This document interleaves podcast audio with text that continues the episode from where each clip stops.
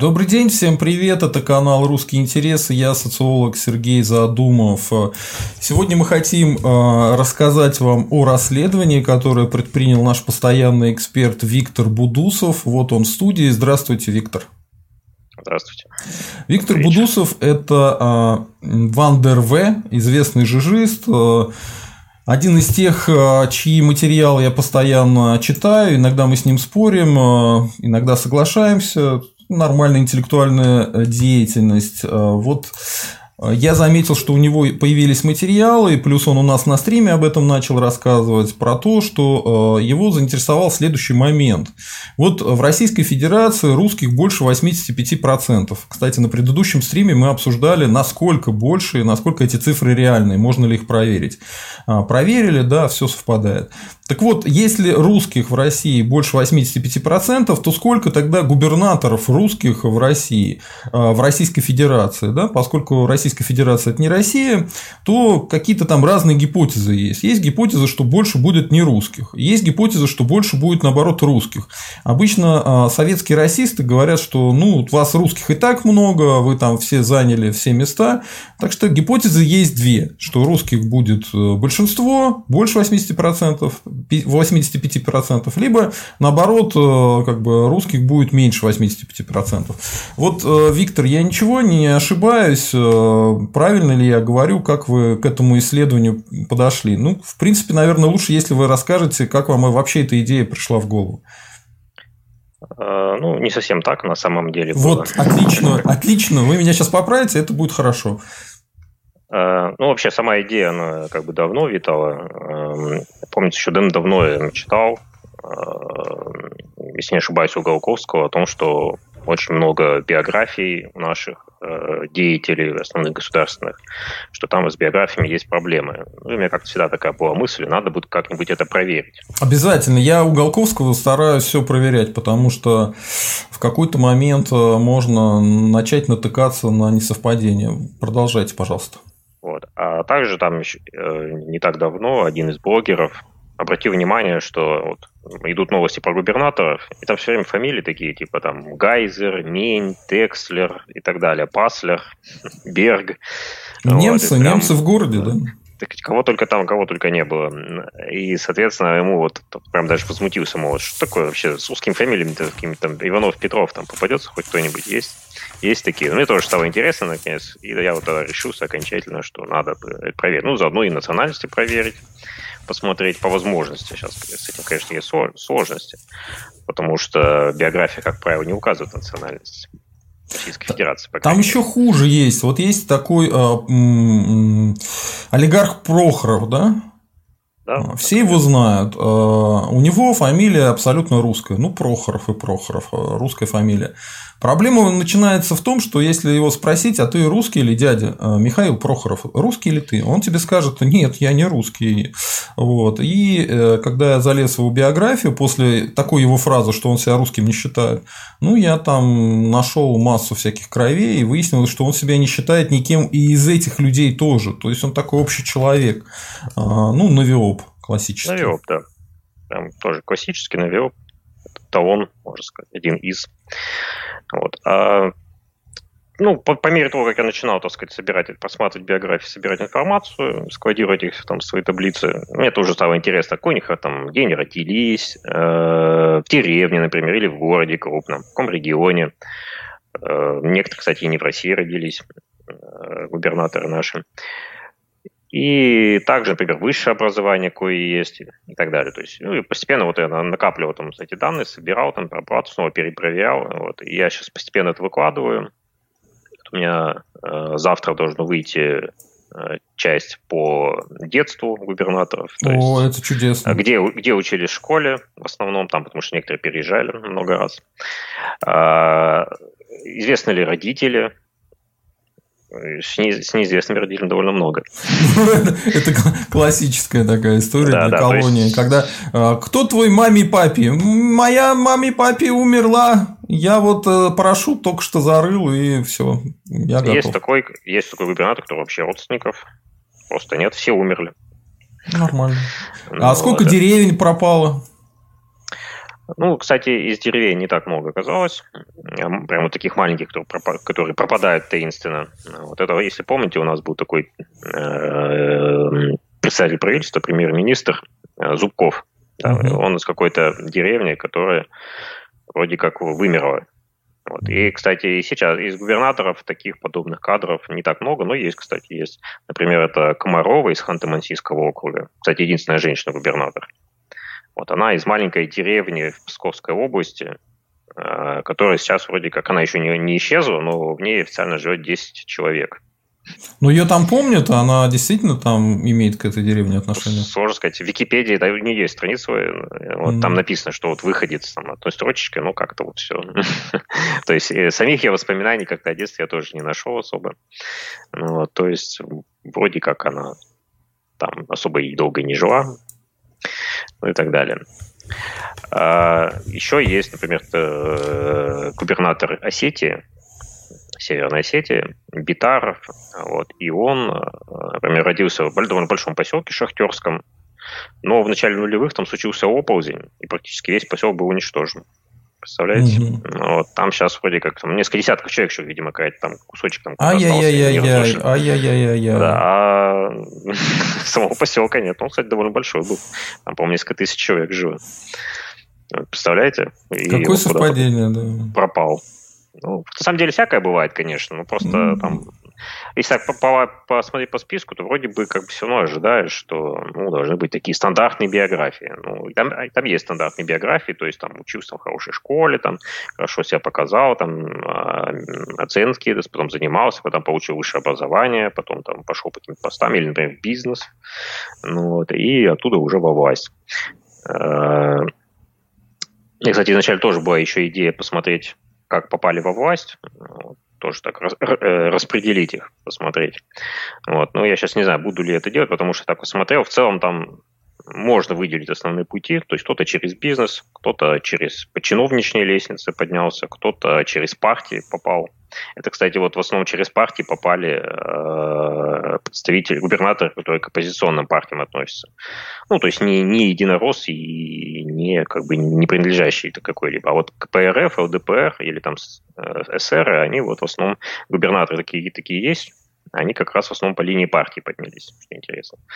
Ну, то есть они делали партийную карьеру, и вот. Так что, как ни странно, э, вот эти вроде как партии, они считаются такими или живыми, но на самом деле они, как ни странно, не дают ну, возможность теории иногда выстрелить. И у, и у губернатора Дегтярев он по вот партийной линии как раз, да. Да, да, да. Именно по... Ну, вот, да, это примерно такое имя в виду, что Обычно это либо протестное голосование было, либо там вот как это партия, почему-то вот бывает несколько регионов, есть которых определенные партии популярны. Ну, например, был такой красный пояс, он уже сильно поредел, вот, но несколько, несколько регионов на самом деле еще остались из него. Вот. То есть там, где люди э, в основном выбирали коммунистов. Ну и тому подобные вещи. Вот. Эм, там сложно. Я сразу решил, что не буду брать какую-либо там какие-нибудь слухи, там, криминал, вот что-то такое, там, какие там замешанность в чем-то, или там кланы какие-нибудь, потому что, скажем так, это можно, конечно, копать в теории, но вот, ну, лучше не будем это лишний раз делать. Вот, то есть для статистики интересно посмотреть. Там, кстати, по поводу высшего образования, сейчас пока еще этот еще, еще инфо, этот пост еще не готовится, но, видимо, наверное, уже через неделю где-то А будет. вот ссылку давать на ваши э, расследования, исследования к, лучше на ЖЖ? Ну, мне кажется, в ЖЖ вот удобнее всего представить. Хорошо, сейчас поставим. Угу. Я думаю, лучше в ЖЖ. Вот, хотя я перепосты делаю в Facebook вот, и в Telegram. Э, но ЖЖ, конечно, просто удобнее. Как ни странно, ЖЖ до сих пор самый удобный самая удобная соцсеть для каких-то текстов значительно более-менее. Абсолютно более, с вами согласен. Больше, чем... да. А если бы там реально хотели бы как-то ее развитие, там, минимальная реклама, и я думаю, там же бы снова бы жил бы пол, полноценной жизнью. Вот, ну вот как-то что-то не, не идет. Что-то пошло не так, да. А как... мне кажется, там э, конкретно вредительство какое-то. Ну, не то чтобы вредительство, а скорее так. Держат под крышкой, грубо говоря. То есть особо не выпускают, ну, то есть не гнобят там особо, ничего такого прям не делают. Хотя был период, когда там что-то э, улучшайзингом активно занимались, и было много проблем же. Ну, но это давно прошло, и вроде с тех пор работает стабильно, то есть, в принципе, проблем нет. Вот. Но вот реклама прямо ноль, то есть вот прям вообще никак. Вот. И в целом такое впечатление же, что он вроде, то вроде умер уже, и потом вроде и не умер, потом снова умер, ну, в таком духе. У меня там крайне мало живых читателей, э, точнее, читатели есть, а вот комментарии никто не оставляет уже давно. Там ЖЖ действительно намного меньше стало людей по сравнению, скажем, с тем, что было 5 лет назад. Я уж не говорю там в нули про нулевые. Вот, то есть тут, я думаю, не то, что на порядок, я думаю, даже больше, чем на порядок уменьшилось количество посетителей по сравнению с нулевыми. Ну, ну, то есть он, ну, можно сказать, что он действительно очень сильно потерял. Вот. Мне кажется, что все равно стоит его использовать, по крайней мере, для выкладывания основных текстов, а так конечно, нужно пользоваться другими соцсетями и как бы перепаст, перепосты делать, э, как-то компоновать по-другому, ну, можно в другие. Вот, но реально, конечно, людей там очень мало. А сколько у вас уже вышло частей э, вашего расследования? Ну, вообще, как бы три части. Ну, вот, правда, некоторые там у меня тоже получилось, пришлось поделить угу. вот, э, для, для более удобного восприятия, чтобы там не было стен текста и карт. Вот. Но в целом так три части. То есть сначала у меня было по национальностям, э, и потом, потом вторая часть по фамилиям, по, по поводу их по происхождению фамилий. Вот. А третья часть, так сказать, по местам рождения, то есть где они родились, что это были какие регионы или даже страны, вот, а, село или город, крупный город и так далее. Ну, сейчас, соответственно, с, с рождения уже двигаемся к детству, потом, соответственно, к юности, к высшему образованию. Ну, а дальше, там, я не знаю, я думаю, лучше, я, жгу, я их как бы зрелый год трогать уже не буду, но вот в основном возьму только если какие-то основные, по какой линии поднялись они во власть. Вот, вот, тут, а, вот тут Гзак, а, наш спонсор, пишет, ну, хотя, наверное, бессмысленно. А, чат я сделал только для спонсоров, поэтому все, кто пишет нам в чате, все спонсоры. А, пишет, академический стрим – это круто, бывает-то всякое, вопрос, какой частотой выборки. Э, ребят, вопрос у вас правильный, но давайте сразу проясним ситуацию. Здесь генеральная совокупность – это все губернаторы Российской Федерации и руководители субъектов Российской Федерации тоже, все вместе. Поэтому э, сплошная, то есть тут полностью по всей генеральной совокупности идет исследование. Ну, по текущему. То есть у меня, конечно, была мысль сделать там прям взять каких-нибудь там губернаторов вообще, которые когда-либо были, но это на самом деле очень большой объем, и даже вот этих 85 человек на самом деле перелопачивать, это вот довольно много времени занимает. Потому что нужно все биографии проверить, нужно найти разные варианты, и все иногда не находишь. Так у меня, например, с Бездудным, который сейчас, сейчас руководит Ненецким автономным округом. Ну, я, например, просто не нашел, где он родился. Ну, у него в официальной биографии этого нет. А, в других биографиях, которые там во многих местах уже то же самое нету. Я даже наткнулся на статью, в которой было нап... журналист сам удивлялся, что странно, что неизвестно почему-то ничего о его детстве и даже о месте рождения, а известно только, что Брянская область. Вот. И только когда я уже выложил пост ЖЖ, мне один комментатор подсказал, что вот, и там буквально какая-то совершенно один единственный сайт, какой-то краснодарский почему-то. Я не знаю почему. Но вот краснодарский сайт какой-то выложил, что, оказывается, он был, э, что он родился в городе Новозыбков. Угу. Брянская область. Какой-то маленький городок, там, по населению 30 или 40 тысяч. И что интересно, там еще и другой есть губернатор, который тоже родился в городе Новозыбкове. Угу. Все очень но, зыбко правда, в городе Новозыбка. Да, странно, это, конечно, такой вроде маленький город, а вот родил аж сразу двух губернаторов э, современных. Потом они по возрасту довольно сильно отличаются, то есть не сказать, чтобы они там какой-то там колонны шли парой. Ну, может быть, там, может быть... там 30 с чем-то, другому 50. Может быть, у Ми-6 там просто паспортистка хорошая. Ну, Брянск, кстати, область близко к границе с Белоруссией. Так что, кто знает, может, они там переходят границу. Ну, давайте продолжайте, я вас э, перебил. А, так, ну, то есть я вот основные пять этапов, э, которые, соответственно, у меня четвертый э, завтра выйдет, я выложу в ЖЖ, то есть по, по школам, по детству, по родителям, э, какой, да, еще важно, по какому классу относились родители, то есть это были рабочие или интеллигенция, или там крупные чиновники какие-то, вот. Ну, так как в основном сейчас даже самые молодые губернаторы все равно родились в СССР, вот, то, понятно, там есть определенные ограничения. То есть вот там не было бизнесменов, или даже, может быть, кто-то там что-то занимался каким-то мелким бизнесом, но это все равно было э, такое. я, я могу, связано с чем-то. Я могу вам в, в, не ванговать, а как социолог сказать, что дети первых, вторых секретарей, они все э, делали биржи э, в 90-х. Они, я думаю, в основном бизнесмены пошли. Кстати, как ни странно, вот по предварительной информации, то, то есть, э, их там не то, что даже не большинство, их вообще довольно мало, как ни странно. Да? Наши губернаторы есть, там очень есть... много из, из рабочих семей, угу. прям вообще много. Ну, вот. Есть даже и крестьянские семьи, ну, из сел не очень-то, им довольно много, кстати, из сел, из сельской местности э, довольно много губернаторов.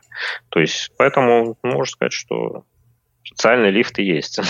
Ну, вы знаете, что в ЧК, в КГБ набирали в основном э, крестьян и э, рабочих. То есть это считалось наиболее приличные как бы люди, породистые для советских людей, да.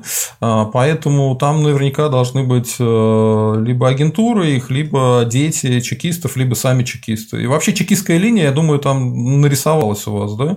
Как вообще? Э, есть, но на самом деле не так много. Я ожидал что-то подобного, но, кстати, как ни странно, нет. Вот, кстати, тот самый бездудный, ну, есть такая, скажем так, есть военно-чекистская линия. Вот так. Uh-huh. Тут, на самом деле, сложно это отличить, где там что. То ли он военный, то ли он чекист, то ли то и другое, там, сказать, поочередно. Вот, поэтому там сколько-то их есть, но не так много. Не так много. Тот же бездудный, который там свое детство скрывает, он как раз по военной линии. Вот. Но про родительство неизвестно. То есть может, и не очень-то и военные, сложно сказать. Вот там э, в его биографии, если не ошибаюсь, там как раз что-то, что-то из ЧК есть. Я сейчас уже точно не помню конкретно. Ну, вот видите, я угадал. Вот. Ну, есть, есть таких. Там довольно много. Ну, как много? Скажем так, просто это, по, по, по идее, это не очень типичная да, стартовая карьера для того, чтобы в итоге стать губернатором. Вот, сам ну, был почему? военным. У нас же есть этот губернатор, бывший охранник э, Путина, и, по-моему, там таких несколько. А кто это у нас, кстати, бывший охранник Бегов, что ли? Не, не в Белгородской или области там человек? А, Дюмин, Дюмин, да-да-да. Ну да, кстати, да, да-да, точно. Да, ну, это, правда, больше по линии слухов тоже идет. Ну, так что я уже... Не, он прям чекист по полной программе, посмотри. Ну, то, что он, да, чекист и военный, это да, это он тоже по этой линии идет. Это да. Вот. А, много, ну, то есть много, в основном, основная масса, это, как ни странно, дети рабочих и дети интеллигенции, и не так уж часто крупные. То есть, на самом деле, я вот ожидал, что будет много там каких-нибудь там, грубо говоря, сыновей директоров каких-нибудь предприятий крупных, там, или, опять же, вот, как вы говорили, там, секретарей горкомов или облсполкомов. Но их не так много. То, то есть таких, можно сказать, династических э, каких-то линий продвижения, на самом деле оказалось не так много среди губернаторов. Я думаю, тут тоже определенная политика есть. Есть, есть. Если вы позволите, я скажу два мнения на эту тему. А Есть мнение Волкова, это известный э, социолог, историк, который анализировал элиты советские и постсоветские, и, кстати, э, дореволюционные. Он в основном начал с офицеров, ну и потом как-то увлекся этой темой, и вот один из э, людей, который занимается реальной элитологией в стране, где элитология запрещена, по сути дела. Так вот, он сказал, что действительно проблема советской элиты в том, что она не элита, потому что что она не может воспроизводиться. То есть а, очень там все с этим плохо. А, это одно, а, одна сторона, как бы одно мнение. Теперь чисто мое мнение, мое наблюдение. Я когда работал социологом, и в том числе с компаниями, которые работали напрямую с АП, а уже мы были как бы исполнителями реальными, я заметил, что они конкретно настроены, администрация президента, против того, чтобы формировались местные элиты. И вот когда мы начали общаться с господином Михайловым, он подтвердил, что очень многие его знакомые, которые тоже были губернаторами, они по выходу на пенсию или в отставку, они ну, просто исчезают, им не дают заниматься политической деятельностью. Соответственно, и у их детей тоже там будет мало шансов куда-то пробиться и кем-то стать. Поэтому это сознательная политика, насколько она колониальная или это чисто псих какой-то в АП, не знаю. Но больше похоже на то, что это сознательно делается, чтобы а, в РФ не появлялось своих этих местных элит, и, соответственно, не было сопротивления э, решениям из центра. А решения могут быть любые в любой момент и развернуться в любую сторону. Соответственно, такой гибкостью местные элиты не стали бы обладать, они бы сопротивлялись, у них были бы свои интересы, а это не нужно. Поэтому, видимо, туда берут больше каких-то чекистов, охранников или людей, у которых нет опоры а, сильные в местной как бы, среде. И вот я думаю, что вы в эту сторону выгребите рано или поздно. Ну, это чисто моя гипотеза, я вам ее не навязываю ни в коем случае, поэтому вот я высказался просто. Спасибо.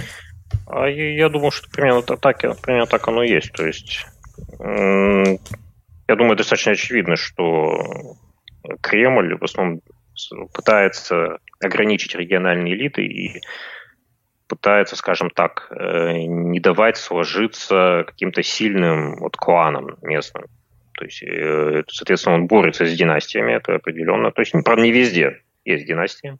Есть прям, например, э, на Кавказских, в Кавказских республиках, мы, и мы знаем эти династии. Вот. А, но в целом, по большей части по регионам, да, то есть они, это, это явно сознательная политика, она заметна.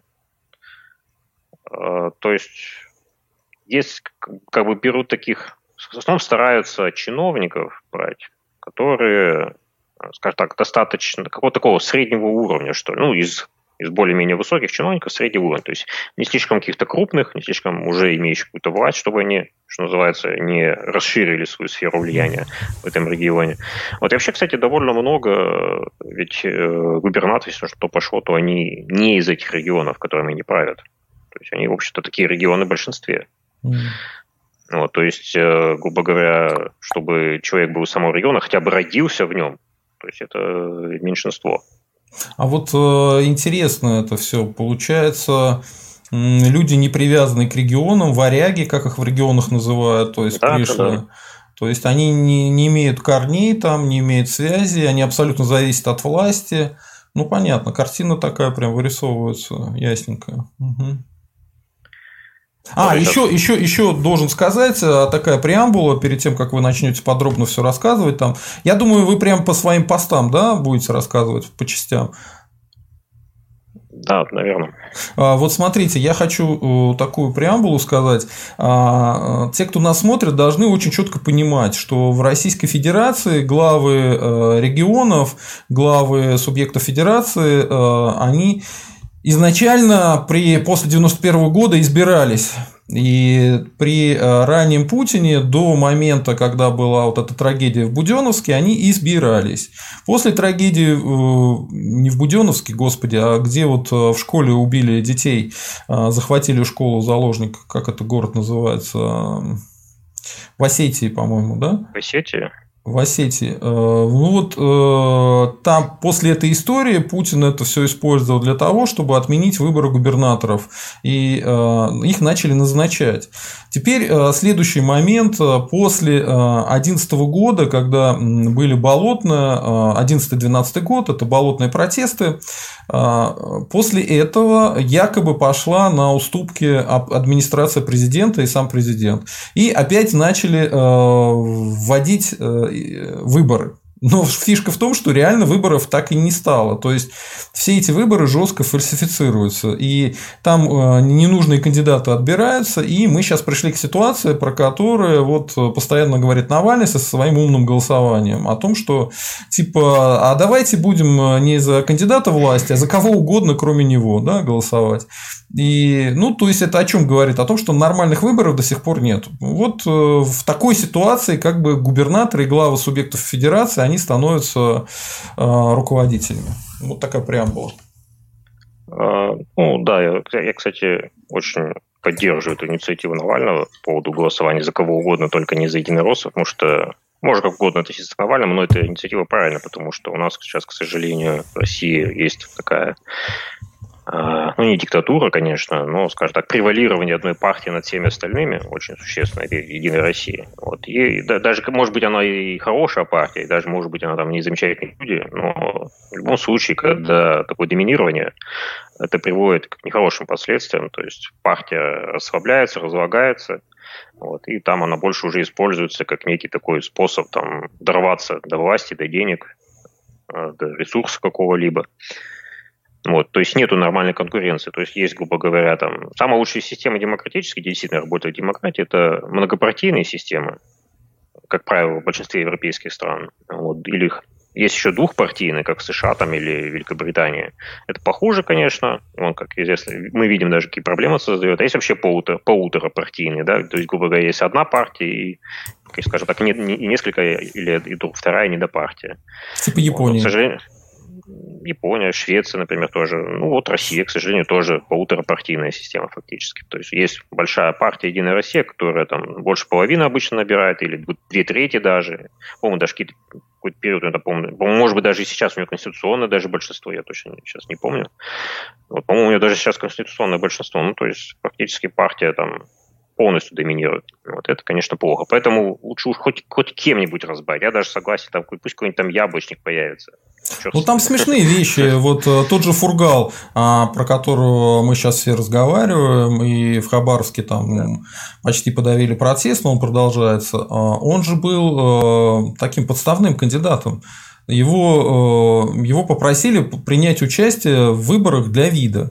А выиграть должен был другой. Но люди взяли за него проголосовали. И вот доходит до смешного, когда голосуют там за уборщиц. Теперь вот э, был какой-то случай, по-моему, сторож какой-то да, победил, или какой-то кочегар. Ну, короче, понеслась э, это самое по трубам. Протестное, да, протестное голосование, оно довольно сильное. Вот, то есть тут Кремль сам виноват, они пережимают очень сильно. Опять же, вот с целью вот этого давления региональных элит и вообще удерживания их под, прям, под полным контролем всех регионов. Вот из этого возникают такие ситуации. Вот, да, вот там вот как уборщица в Костромской области, в какой-то деревне, в сельском поселении выиграл. Вот. Ну, там, конечно, и было, это всего там тысяча с чем-то избирателей, поэтому там а пришло, сколько это, по пару сотен, что ли. Ну, так что реально отдельные голоса решали. Я думаю, поселок смеялся и гулял пару дней. Ну да, веселились. Вот, и поэтому, э, если возвращаясь опять к партиям, то поэтому я, например, всегда рад, что если какая угодно, пусть даже я, например, коммунистов не люблю, но пусть лучше будет где-то какая-то дискуссия с коммунистами, чем вообще никакой дискуссии. Вот. А если же э, говорить про э, партийную принадлежность губернаторов, то там, конечно, там Сплошная еще более тотально, Россия, да. да, еще более тотально доминирование Единой России. То есть там все, все эти три остальные парламентские партии, они есть. Ну, ну там буквально один, два, три. То есть все довольно грустно. Вот, кстати, говорят, что вот, говорят, что у нас других партий как бы вообще и нет, что это поставить. Но это не совсем так. То есть они все-таки борются, на самом деле, пытаются. Вот, и тот же Фургау, он же, вот, например, кстати, приводит пример, что вот Фургау просто купил бренд ЛДПР, просто чтобы можно было выдвинуться, и вот под ним выдвинуться. Ну, что-то плохого. Мол. Я считаю, что, например, здесь ничего плохого особо нет. То есть, наоборот, это говорит о том, что есть некая альтернативная как сказать, группировка властная, да, что, которую можно примкнуть и, соответственно, даже вот попасть во власть, что Фургал и сделал. Вот, то есть, как ни странно, то есть вот эти даже все остальные партии, они на самом деле работают. Вот, у нас просто вот есть большая проблема, что у нас чрезмерное доминирование Единой России. Вот, тут, тут много э, причин этого есть несколько существенных. Вот, в основном это, конечно, то, что у нас, по сути, э, чиновничная, это, по сути, партия чиновничного, чиновничего аппарата. Ну, то есть, вот, грубо говоря, есть государство, это Единая Россия партия. Они, как получается, как-то Партия государства, да. Да, то есть, это партия государства. То есть, ну, а так как русские, они, в общем-то, такой народ-государственник, ну, многие так и голосуют. Вот, ну, вот есть моя там Россия, грубо говоря, есть. А, и у нее вроде как партия Единая Россия, это вроде как родная партия, это получается, для государства. Ну, все, она сейчас за нее голосует. А там и не вдается в подробности. Там очень много ведь людей, которые ходят на выборы, но при этом в политике ну, вот, совершенно никак особо не интересуются. Они там даже программу «Время» на Первом канале не смотрят. Вот. Но просто вот такое соображение, что ага, государство, Единая Россия, там она поддерживает Путина, там, ну и все, все, все понятно идут а сейчас ситуация обратная. То есть вся эта пирамида, она рушится как раз поэтому, потому что люди знают, это партия там, государства, партия Путина, у рейтинг Путина падает, поэтому мы голосовать за эту партию не хотим. И ну, если бы было 2-3 государственных партий, э, там оппозиция, то ничего бы страшного не было. Ну, господи, пришли бы там э, коммунисты или ЛДПРовцы или там эсеры, ну и что? Они тоже плоть от плоти власти, плоть от плоти плоти государства, и ничего бы не было. А из-за того, что они так уперлись с этой Единой России, то э, любой такой кризис может привести к опрокидыванию самого государства. Понимаете? Вот э, это крайне нелепая ситуация. Причем они обо всем этом знали, они хотели какую-то вторую партию сделать, и, и вот эта Единая Россия против нее э, эсеров пустить, да, ничего у них так и не получилось, ничего так они не смогли. Ну, тут не хватило политической воли. То есть, да, они пытались, это все попытки эти видели, но они, там, они то пугались, например, как партию Родина в свое время испугались. И, может быть, помните, там, когда они на выборы, там был такой знаменитый арбузный ролик да, да, да, конечно. Что там, что там про, про мигрантов. Да. да, про мигрантов. Вот, это Рогозин там запустил. То есть, вроде бы и свой человек, Рогозин, то есть, когда, что там пугаться-то уж, Рогозин-то тоже в свое время покуролесил, и в целом, наверное, наверняка на крючке был и есть. Тут, тут, тут, тут вот тоже вот один есть момент очень важный, который имеет смысл обсудить. Э, как обеспечить безопасность людям, которые пришли во власть и уходят от власти? А, ну, вот как раз уходом от власти. То есть, если они легитимно, по правилам игры уходят из власти, э, отдают эту власть другим, у этих других нет особого как бы, желания разобраться с ними, да? Э, потому что, ну, там, допустим, не было против них репрессий и так далее. Ну, никаких репрессий, особенных там республиканцев против демократов или демократов против республиканцев в Штатах нету. Ну, сменилось там республиканцев на демократов, ну, окей. Да, это другие люди, в момент политической борьбы даже враги, но по большому счету это одни и те же люди. Это одна и та же как бы элита. Вон а, Шварценеггер, он э, демонстративно пошел в республиканцы, хотя женился на демократической леди, да, ничего страшного, семья развалилась не из-за этого потом, да, вот. А поскольку люди цепляются, начинают цепляться за власть, то с каждым а, новым сроком, с каждым новой фальсификацией на выборах, а, это все больше и большая возможность как присесть потом. А, потому что те могут все это припомнить. И э, вот это как бы замкнутая такая закольцованная штука. То есть, чем дольше они цепляются за власть, тем хуже они будут уходить из власти. И это очень печально, очень печально. Ну да, это неустойчивая система. Вы правильно сказали, что это пирамида получается такая. А, но она вот крошится сейчас, подтачивается, и вот неожиданно в тех или иных местах она вдруг внезапно переворачивается. Когда то вроде бы было вот мы за власть, соответственно, всегда проходил единорос, как вдруг все наоборот становится. Только вот не за единоросса и все. И идут, кто выигрывает кто угодно. Там, как, например, молодой коммунист Коновалов в Хакасии. Вот, взял, выиграл. Вот. Там вот, из-за, вот из-за этого получается. То есть, потому что слишком централизована вот эта, и вот эта связка э, единороссов с государственным аппаратом. И в итоге, если получается так, что по какой-то причине там, появляется сильное недовольство этим госаппаратом, то оно автоматически переносится на Единую Россию. Вот. И, соответственно, все, э, пирамида опрокидывается, и наоборот, так сказать, идет уже вся, вся ее вся сила, весь пиар единороссов идет, наоборот, им в минус. Вот, и они не могут победить, казалось бы, своих уже давно регионах. Потому что там на зло голосует, вот народ реально на зло голосует против единороссов. И это уже далеко не единичный случай, это уже определенная тенденция. И еще один момент хотелось бы обсудить. Вот смотрите, э, я, э, когда работал социологом, я по социологическим проектам работал с Единой Россией. И э, хочу сказать всем сторонникам Навального и противникам Навального, что если вы думаете, что Единая Россия это какой-то монолит, абсолютно все дружно там сидят и дружно там ненавидят Навального, я, вы сильно ошибаетесь. Там есть группировки, и местные как бы протоэлиты, они пытаются влиться в эту Единую Россию, и внутри Единой России есть эти группировки. Поэтому при любом кризисе, при любом кризисе эти группировки, которые не нашли себя в Единой России, они так спокойно уходят, вот как Фургал ушел в ЛДПР, да, ну, они могут уйти в любую другую партию, они могут уйти даже к навальнистам. Какие проблемы? Если они увидят, что навальнисты побеждают, то куча вот этих э, э, оппозиционных внутри Единой России сил, они перекинутся туда. И все. Вот так все оно и случится. Кстати, да, это есть такая опасность есть. То есть действительно, э, на самом деле, по сути, Единая Россия это не какая-то сплощенная партия, а это именно такое скопище, что называется, конгломерат, куча всевозможных кланов, которые сбились вокруг, по сути, госаппарата. Вот, и, то есть, цели, э, точнее, вокруг э, вертикали власти, вот как говорится. То есть, вот она есть, то есть, мы здесь у власти, чтобы лучше к власти пробиться, мы вступили в Единую Россию. Вот. Собственно, идеология такая. Соответственно, если вдруг с самого верху э, ситуация поменяется, именно будет видно, что сверху, да. например, того же там Навального или неважно кого, кого-нибудь другого, ну, вот, ну, скажем, из другой партии, там, коммунисты, допустим, захотят по какой-то причине, там, верхушка наша э, Российской Федерации захочет поставить коммуниста, то, да, вполне возможно, что большинство просто перебежит тут же в КПРФ, да и все. Вот, или к, к Навальному, там, в его партию кстати, как она там называется.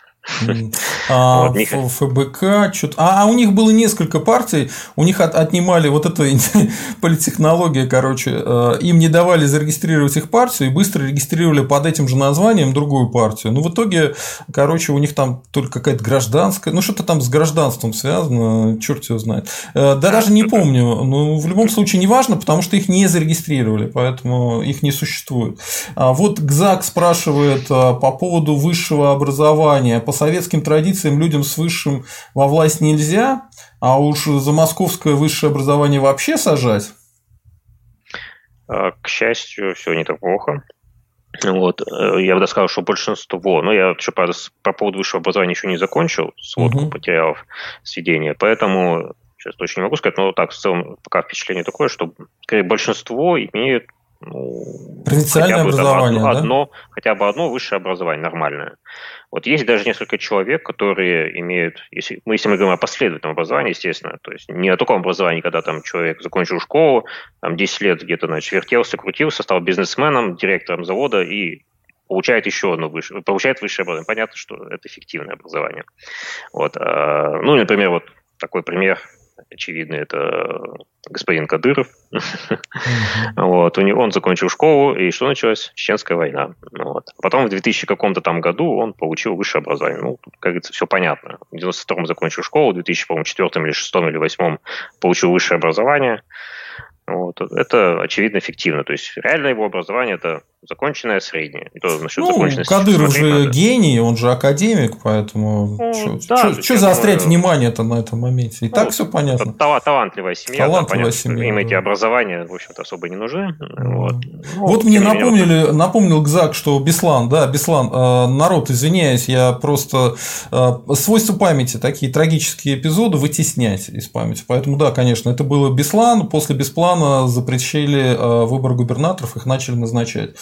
Вот. Дмитрий Скюниксберг пишет, ядро, по сути, профсоюз чиновничества и аффилированного с ним бизнеса. Вот абсолютно так, да. Я когда проводил исследование, я общался и с ЛДПР, и с Единой Россией, и с эсерами, и с коммунистами. А, вот конкретно самая большая тусовочка всегда была в Единой России, что само по себе и понятно, у них там помещения были, да, а, и вот там было видно, что за власть борются обычно люди с деньгами. И внутри в самой фракции там чиновники есть и бизнесмены, которые с ними аффилированы.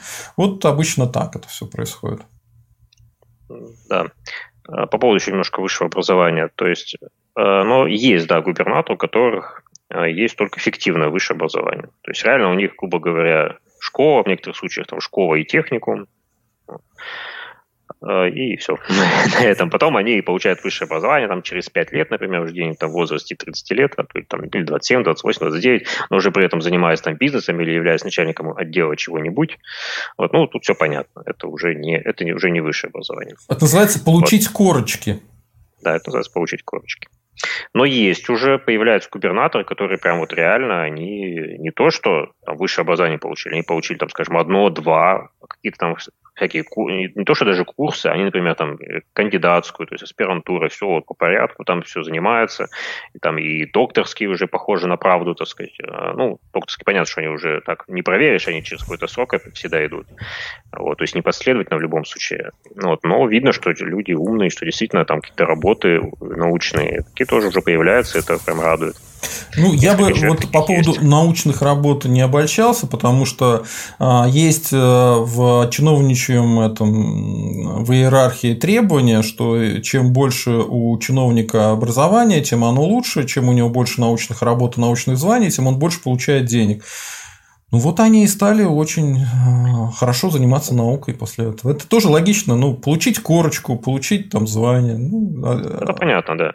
Я просто, я-то смотрел как, я брал в первую очередь критерии непрерывности, то есть человек должен закончить школу, Вот, после этого поступить в ВУЗ. Ну, бывает еще случаи, конечно, он в армию сходил, ну, ладно, там, это может быть какой-то некий так... Я вот даже думал, что может быть некую рейтинговую шкалу сделать, там некую балл выставлять э, высшему образованию. Пока еще не знаю, может быть, с помощью комьюнити, может быть, это э, при, придумаем методику. Вот, По поводу есть... армии э, хочу сказать, что вот есть два момента, которые нужно вам учитывать. Армия, она давала тебе потом определенные преимущества. Армия и если ты работал на предприятии год-два, тогда ты мог поступить на рабфак, и с рабфака фака уже без такого большого конкурса более гарантированно поступать в высшее учебное заведение. Это не признак того, что у тебя фиктивное образование, это скорее признак того, что э, ты понимаешь всю сложность, ты, э, у тебя нет денег на репетиторов, и ты вот получаешь такие немножко обходным путем идешь к своей цели. Но это ничего страшного. Таких довольно много, да. То есть я, я потому и говорю, что ввести какую-то шкалу, потом, чтобы ну, как бы чтобы немножко дифференцировать это от, от полноценного получения высшего образования, то есть когда человек действительно учится сначала в школе, потом по уму поступает в ВУЗ, там, вот, а, и, соответственно, дальше. И от случаев, когда человек вот таким обходным путем, то есть понятно, что видимо, не хватало знаний, да, что то есть он не мог по-нормальному пройти экзамены, ему пришлось там идти на завод, там, в армию или еще как-то. Вот их там довольно много таких, кстати. Вот, поэтому у меня вот есть тут, идея, тут, что тут сделать не, не совсем, рейтингование. Не совсем так. Вот я знал э, сына там, второго или третьего секретаря обкома, который пошел в армию, потом пошел на рабфак. Ну, понятно, что он бы и так бы прошел, но, видимо, по каким-то своим там причинам, черт его знает, по партийным или для того, чтобы это выглядело все хорошо, они шли в армию. Ну, не забывайте, что можно в армию-то по-разному сходить. Вот, например, Михалков, он же тоже был в армии, но он был в армии там, это, как там, бригада каскадеров, лошадников возле Москвы. И точно так же все эти ребята ходили. Хотя вот этот конкретно парень, он, по-моему, чуть ли не в спецназе ГРУ служил. Ну, в любом случае, там как бы не, не дедовщина, там другие проблемы у человека. Ну, тех, кто, тех, кто служил, я не вычеркиваю из тех, кто получил нормальное высшее образование. Я просто я говорю, хочу просто я сидел, чтобы показать некую, некое уровень качества этого высшего образования. Что, понятно, все, все равно у вас есть перерыв между школой и вузом, все равно это, понятно, уже похуже немножко. То есть все равно это высшее образование, да, категорию высшего полученного высшего образования попадает, но как, с неким штрафом. Вот. А так есть товарищи, которые там 7 лет где-то гуляли после школы, а потом вдруг пошли в ВУЗ. А есть э, люди с московским образованием, которые стали да, главами субъектов федерации? Да, есть, есть. То есть учились. Э, вообще, кстати, вузы московские, они там довольно часто. То есть часто. Не, не, Я думаю, питерские большой... чаще. Питерские чаще. И питерские, да, есть. То есть, грубо говоря, там человек родился где-нибудь, там, не знаю, в Вологодской области, вот, а вуз уже пошел, там, ну, отучился в школе каком-нибудь Череповце, а потом пошел, например, в Санкт-Петербург. Вот, э, то есть, такие частые явления. Или там в Москву, соответственно, родился в Орловской области, уже учился в Москве. Вот, то есть в Московске довольно много, есть и те, кто рождены в Москве, там пять губернаторов у нас родили, родилось в Москве. Не так много, конечно, как хотелось бы, но тоже неплохо. Вот многие, например, родились там где-то, в какой-нибудь области, но, например, уже даже в школе, в школе учились в Москве. Ну, например, вот у нас э, тоже Навиоп Алиханов из Калининградской области. Вот. Он вообще родился в Абхазии. Вот. А, когда ему было 6 лет, кажется, в 92 году его родители сбежали из Абхазии, когда началась эта вся война mm-hmm. между Абхазией и Грузией. Соответственно, они сбежали в Москву, и дальше он уже учился в Москве. Все. Поступил в школу в Москве, учился дальше. И в ВУЗе учился там же. То есть, вроде как по месту рождения, но получается вообще это какая-то, прости господи, Абхазия, а реально по образованию Москва. Mm-hmm. Вот, то есть, все, тогда начинаем, а, начинаем, а, собственно говоря, а, пойдем по самому расследованию, да? По да, пунктам. Еще, еще один моментик. Да, да давайте моментик. Единой России как раз, то, что вот там один из комментаторов, я вижу, что ядро, по сути, профсоюз чиновничества, кстати, очень верное замечание. Вот. Э, по сути, это действительно, вот у нас часто говорят, что у нас есть одна партия, а все остальные это и не партии вовсе, все эти ЛДПР. А реально, по-моему, ситуация чуть ли не обратная. У нас Единая Россия это не партия, скорее, это вот именно что какой-то профсоюз, Вот. Тогда как ЛДПР и КПРФ, они вот как раз похожи на настоящие партии. Они там что-то пытаются бороться, у них есть определенная сплоченность, они именно придерживаются партийной линии, то есть у них есть, э, скажем так, своя партийная лояльность, то есть реально серьезная. Э, и понятно, что есть приши, типа Фургала, который там взял, там захотел, пришел как через ЛДПР. Там, э, может быть, на следующих выборах, если бы его там не арестовали, он, может быть, пошел бы там, допустим, через КПР вполне мог пойти бы.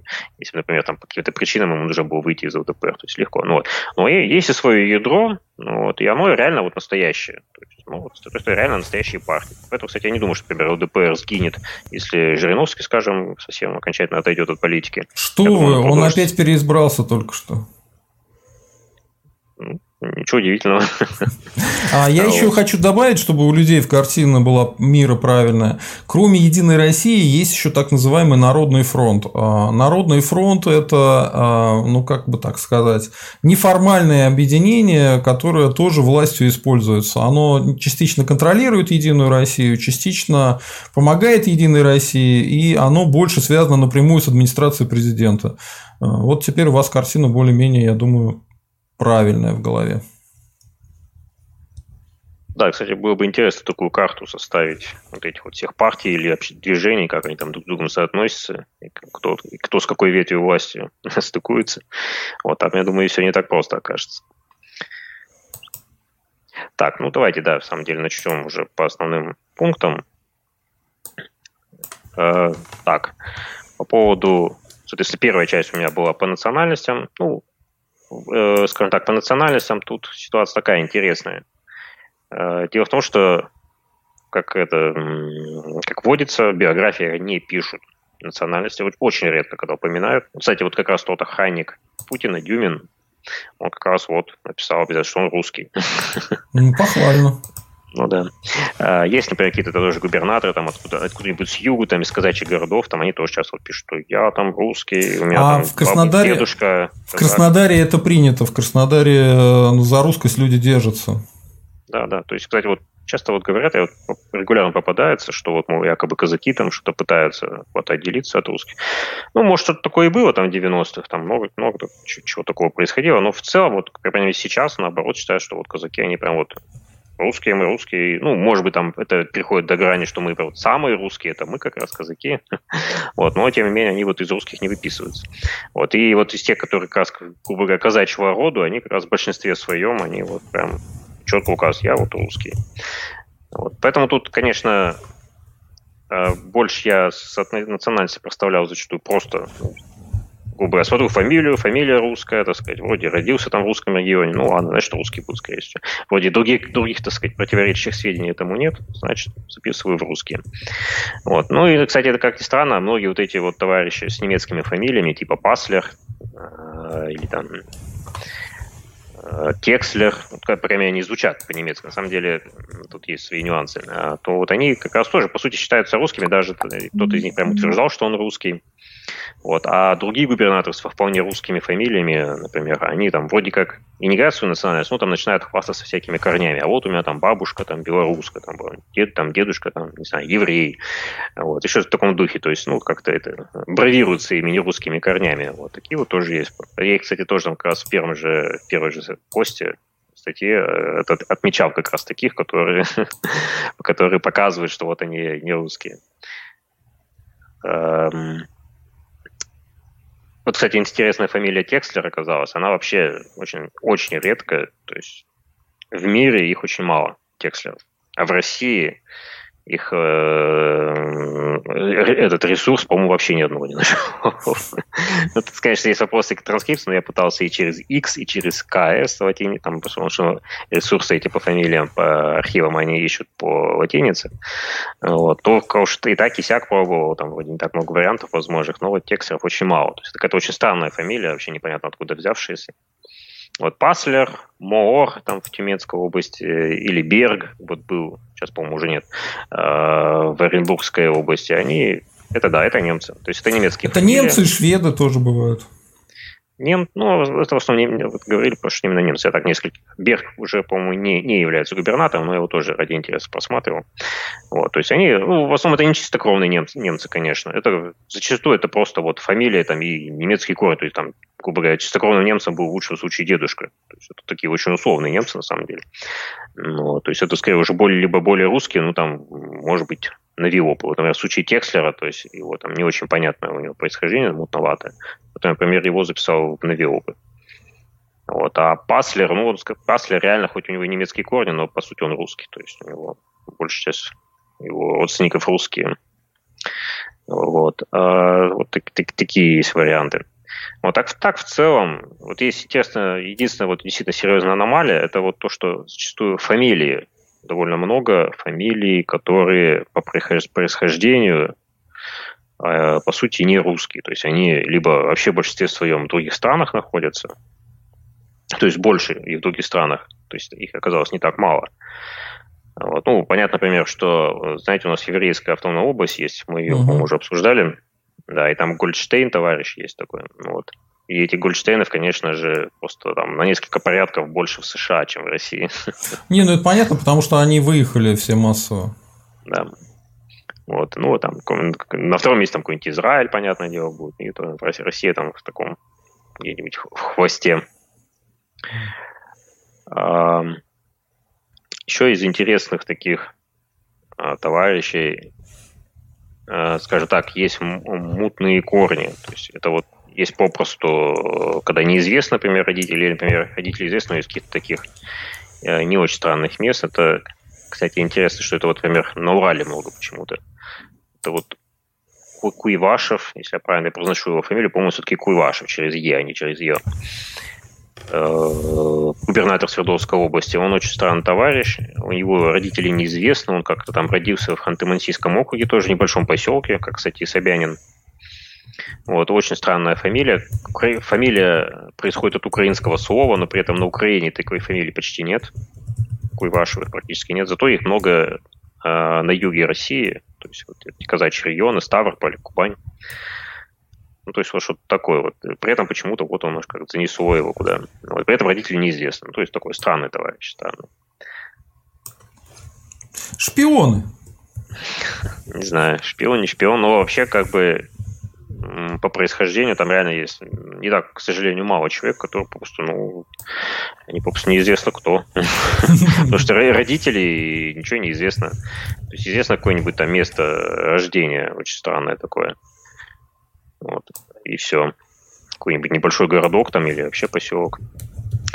Если брать еще... Ну, вообще, кстати, так, по, по биографиям, если смотреть, очень часто мать не упоминают. Вот, то есть... Ну, это как-то странно.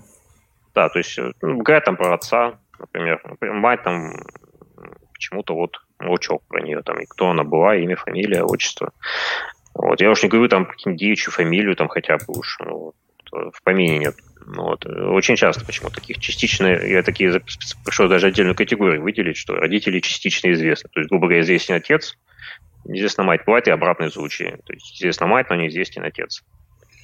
Вот. Ну, кстати, бывают такие, что просто неизвестен отец, потому что мать одиночка. Кстати, например, такой у нас пермский наш губернатор Махонин, у него ну, это, кстати, нормально, тут ничего необычного нету. Ну, да, то есть там есть свой нюанс, потому что у нас он, он из поселка Рябинина, вот, а поселок Рябинина входил в систему ГУАГа.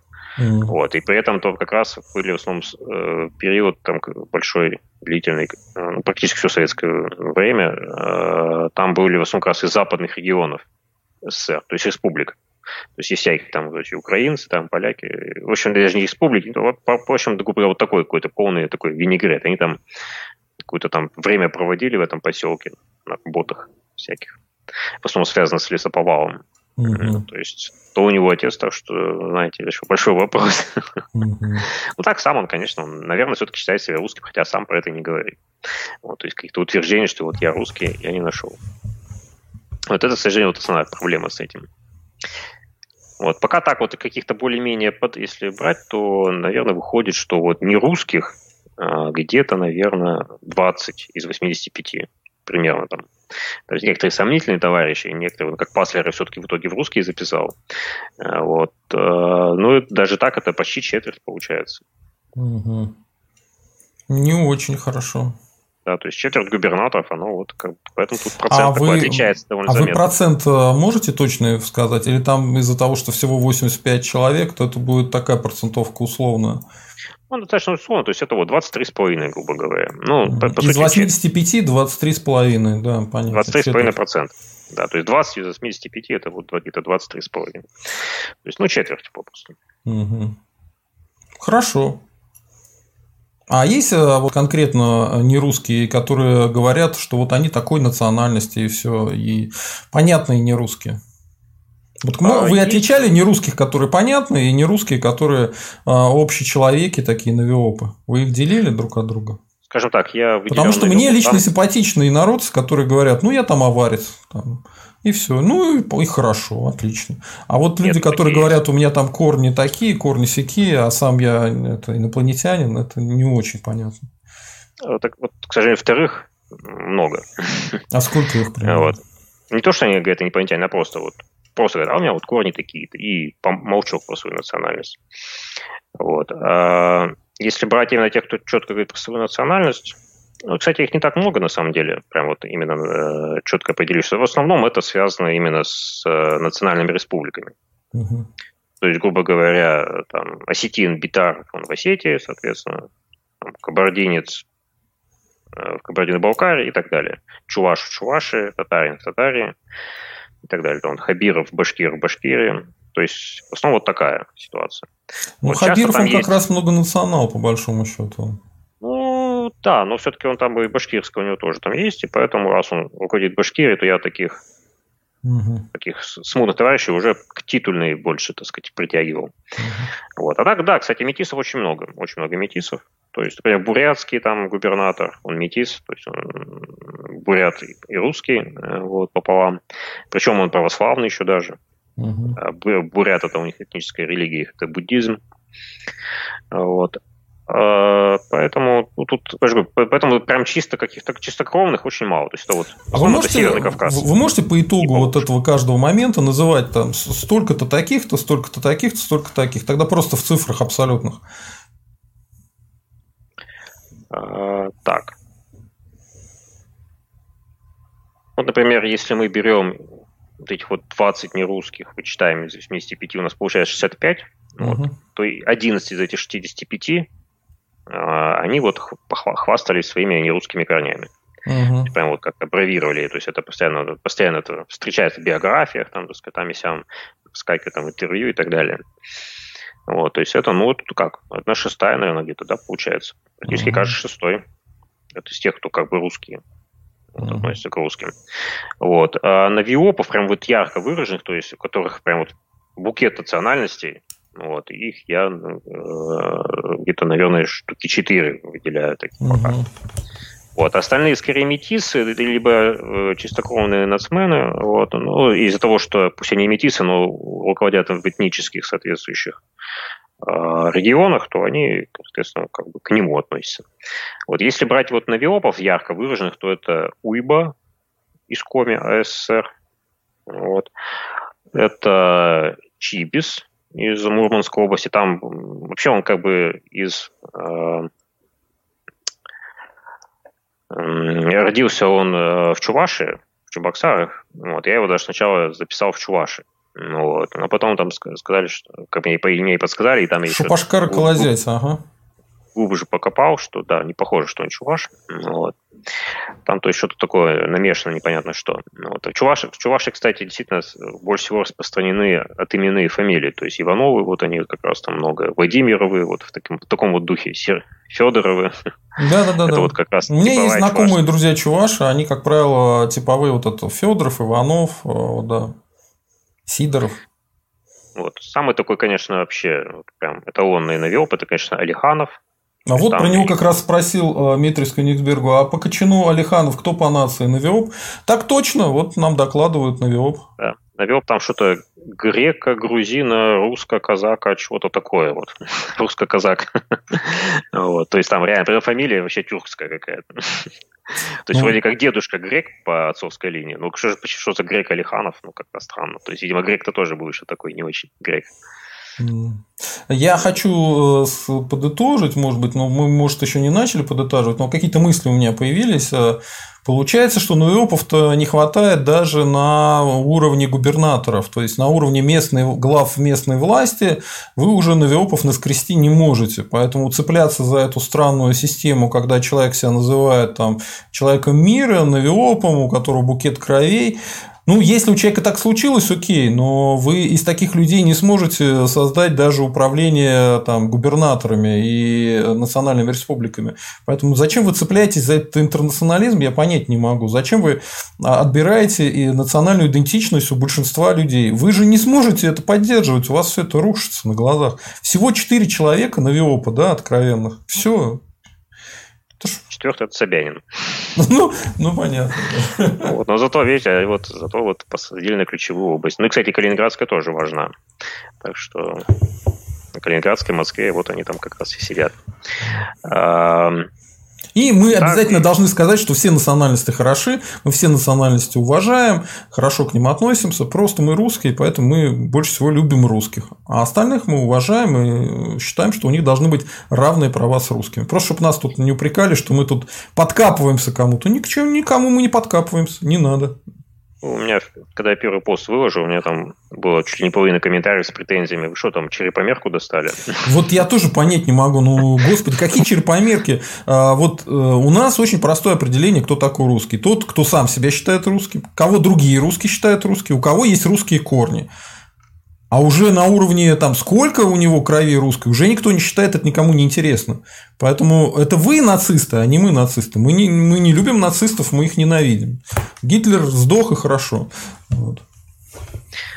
Полностью согласен. Э, я ничего не имею против и навиопов, собственно, тоже ничего не имею против. Ну да, да. Просто мне единственная претензия может быть такая, что если там, пусть там будет чуваш, навиоп, неважно, пусть чечен, кто Пусть угодно. он говорит, кто Если он. он уважает. Во-первых, он, да, он, то есть он сам идентифицирует себя четко, а во-вторых, он уважает права э, доминирующего той национальности, вот где он руководит. То есть если это Калининградская область, где в основном русские, он должен уважать русских, он должен как бы как-то защищать русскую культуру в любом случае. А кто он сам по национальности, это его личное дело.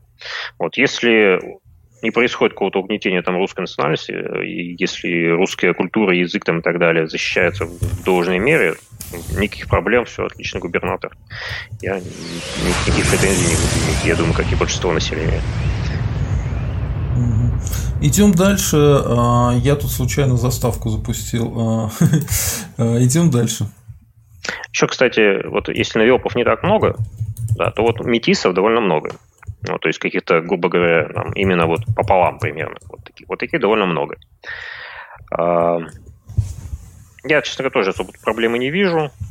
Вот, и, как правило, я так думаю, что в большинстве случаев метисация, она в пользу русской, на самом деле. Я хоть, когда и делал это исследование, все равно проставлял их ближе к титульности.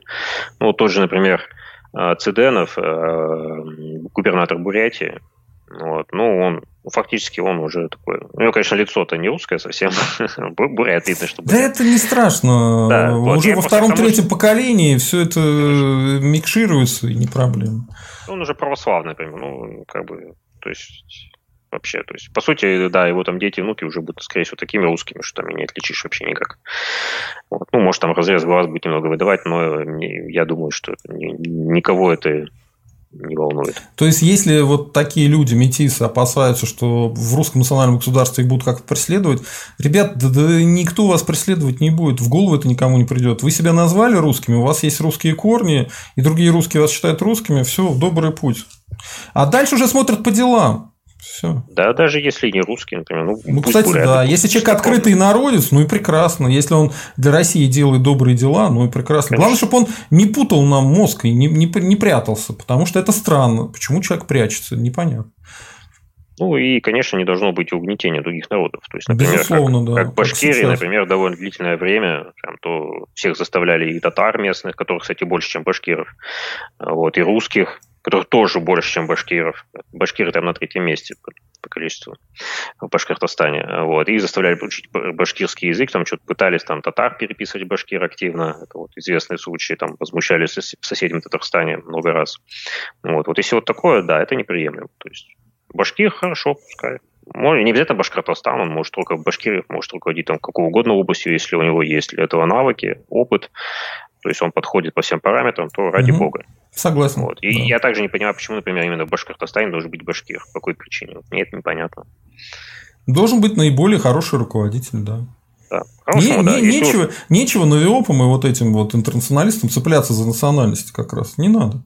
Нет, Кто лучше можно подходит, и, можно тот и пусть и правит. Но... Да можно и цепляться, но это должно быть как-то формализовано. То есть должна быть политика тогда четко озвучена и ясная. То есть, например, вот там есть, башка, есть у нас национальные регионы, и мы в них хотим как-то вот четко учитывать интересы национальности. То есть, мол, не, не по обычному принципу, там, чисто по меритократии. А, хорошо, отлично. Но сделайте нормальную систему, опишите, в чем, как это будет реализовываться. Например, в Башкортостане, например, вот по-хорошему, там, по сути, три вот национальности, башкиры, русские и татары, они примерно одинаково, там, ну, там плюс-минус там 3%, грубо говоря, разница между ними может быть, я не знаю, там, либо четко распределить какие-нибудь должности, то есть, грубо говоря, например, если там больше всего татар... Это, это, это путь в никуда, на самом деле. Вот ну, я просто путь, знаю, это... в Ливане из-за этого какие-то чудовищные да. постоянно проблемы, в, в республиках сложно, Северных да. Кавказов, и тоже из-за этого постоянно какие-то проблемы, бунты. Это не, не туда. Лучше, чтобы люди выбирали сами, люди выбирали лучших, смотрели по результатам, а, по результатам, если нравится оставлять, не нравится убирать а там э, как бы привяз... просто тут это, после этой привязки к национальности сразу идет привязка к кланам. И началась вот эта бодяга страшная. Ну, мне кажется, привязка к кланам, она, знаете, при любом строе, при любом варианте может возникнуть.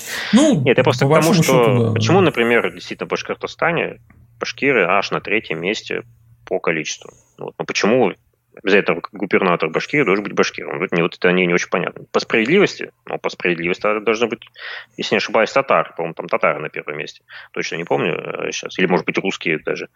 Э, по-моему, там татары, русские, башкиры. Вот примерно такой порядок. Ну, вот.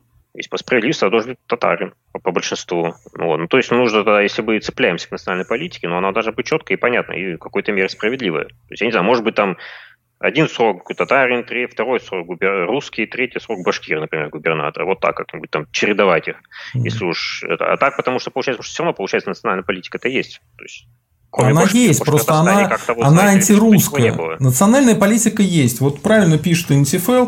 Интернационалочка, путь по накатанной, так как отделение национальной республики это еще взорвет РФ. Ну да, мы же все это видели в СССР. То есть, все эта история, когда говорилось, это не важно, а иногда это важно, все это привело к разрыву страны. Да? Все то же самое в РФ может привести к этому. Поэтому для Башкирии, вообще для стран, где э, не стран, субъектов федерации, где нету национального там, э, меньшинства в виде большинства внутри субъекта, ну, проще говоря, там нет большинства башкир, Тогда зачем ее делать национальной республикой? Нужно ее делать просто субъектом федерации, как все остальные республики. А, не республики, а, а ну, как там, края, области, да.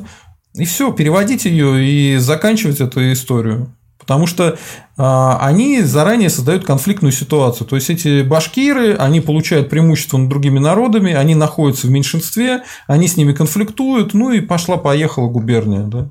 Именно, ну. именно это и вот из этого конфликта и возникают. Вот, то есть, я же говорю, я сам-то, я, конечно, тоже больше сторонник, что просто бы обычное отсутствие какой-либо привязки к национальностям, ну, раз уж у нас есть какие-то такие вот регионы, где со сложностями, что называется, ну, по крайней мере, пусть это будет как-то формализовано и прописано. Потому что сейчас, вот, например, мы видим, что вот в Башкортостане вот строго башкиры одни. Хотя они там на третьем месте по количеству людей. Как-то странно это, согласитесь? Да. Вот. Или, например, вот в Дагестане там там что-то вообще какие-то очень сложные комбинации. Сейчас поставили э, метиса э, по русского, по лезгина. А там проблема в том, что там есть э, 3-4 ведущих национальностей, у каждой да. из которых не больше, по-моему, 15%. Там нет доминирующих никого. Поэтому да. там проще найти метиса с русскими корнями и как-то легче будет с ним договариваться, потому что он не настолько будет сильно интегрирован в какое-то из этих меньшинств. А там как раз перевернутая пирамида, потому что кого-то не поставь, там лезгина, аварца, все, равно будет не то. Вот, все равно остальные будут возмущаться и объединяться против него и вместе будут э, устраивать проблемы. Ну вот. В Дагестане вообще было как раз долгое время как раз такая система, когда а, аварцы самые многочисленные, они, соответственно, были губернаторами, ну и тогда еще президентами. И потом, если не ошибаюсь, там кто-то там лезгин там в духе таком, что, мол, председатель парламента, кто-то uh-huh. там глава чего-то министерства и так далее. Вот по национальному признаку там как-то все это было разделено. По-моему, глава правительства еще какой-то национальности. Вот в Кабардино-Балкарии там а, русским, представляете, там русским в Кабардино-Балкарии дали прокурора главного. Ну, то есть, там традиционно русский на прокуратуре. Ну, то есть, это вот так, такая система. И я как раз говорю, что она неправильная. Она никуда нас не приведет в итоге. Она не очень хорошая, скажем так, но это хотя бы что-то уже. То есть, тут пусть как-то, но есть некая традиция. Вот. Сейчас в Дагестане это ломают, вот как раз там сначала Васильев был, сейчас э, Маликов, вот этот вот полурусский, полулезгин, метис лезгинский. А вот лезгины, кстати, не на первом месте, по-моему, на втором месте там в Дагестане. А вы заметили, что стало меньше терактов там? Да, да. То есть, а вот как раз поэтому, поэтому и стало, да. Может быть, да. Потому там, что там, там, мы как выяснили, как выяснили, помните эту историю, когда выяснилось, что за терактами в Москве, там в метро в Рижское стоял какой-то местный милицейский начальник. Ну, то есть он в рамках какой-то борьбы внутри своей республики со своими кланами, там, с губернатором каким-то или там бывшим президентом, он вот эту вот ерунду устраивал. Ну, то есть, зачем нам это нужно? Нам это не нужно никому. Нам терроризм не нужен в России. Вот я просто к тому, что у нас, по сути, национальная политика-то есть. Вот. Но, Но она, она как бы не, фор... да. она, не то, что она антирусская, она просто не формализована, и там происходит что-то не очень понятное. Мы открываем Конституцию и видим, что у нас там вообще никакая национальность не выделяется. У нас есть многонациональный народ, то есть как, получается некая мешанина из народов. Вот, но, но и есть вот, деталь. У нас это вообще, очень... мы, мы, мы выше этого. Но есть деталь. мы выше этого. Но есть деталь. Потом только, только у русских нету республик, а у остальных как бы, причем тоже не у всех. У кого-то есть республики, а у кого-то нет. Там очень все несправедливо и неправильно. Да. А потом вы вдруг, как вдруг выясняется, что, например, в Башкортостане сидят только башкиры. Вот как же так? Мы же многонациональный народ, ведь нет же никакой разницы, мы же выше этого. Ну, да. почему-то вот вся такое получается почему-то вот так. Вот. И там, на самом деле, много. И Конституция, конечно, плохая, и то, что там поправки приняли, они ничего, по сути, не поправили и серьезного. Вот.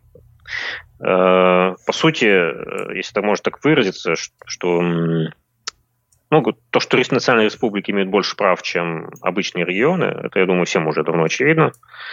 Так вот, они и... даже называются, вот субъекты федерации, это и области, и республики. Так вот, области, они просто области, они просто субъекты федерации, а республики, они являются государствами. Понимаете, как бы у них нет права на выход, как в СССР, но они являются государствами. Да. Поэтому это потенциально может привести к тому, что они скажут, ну раз мы государство, ну давайте мы отсоединимся. И это взрыв, заложенный в Российскую Федерацию изначально. Это крайне плохая история. Так же, как и СССР, то же самое.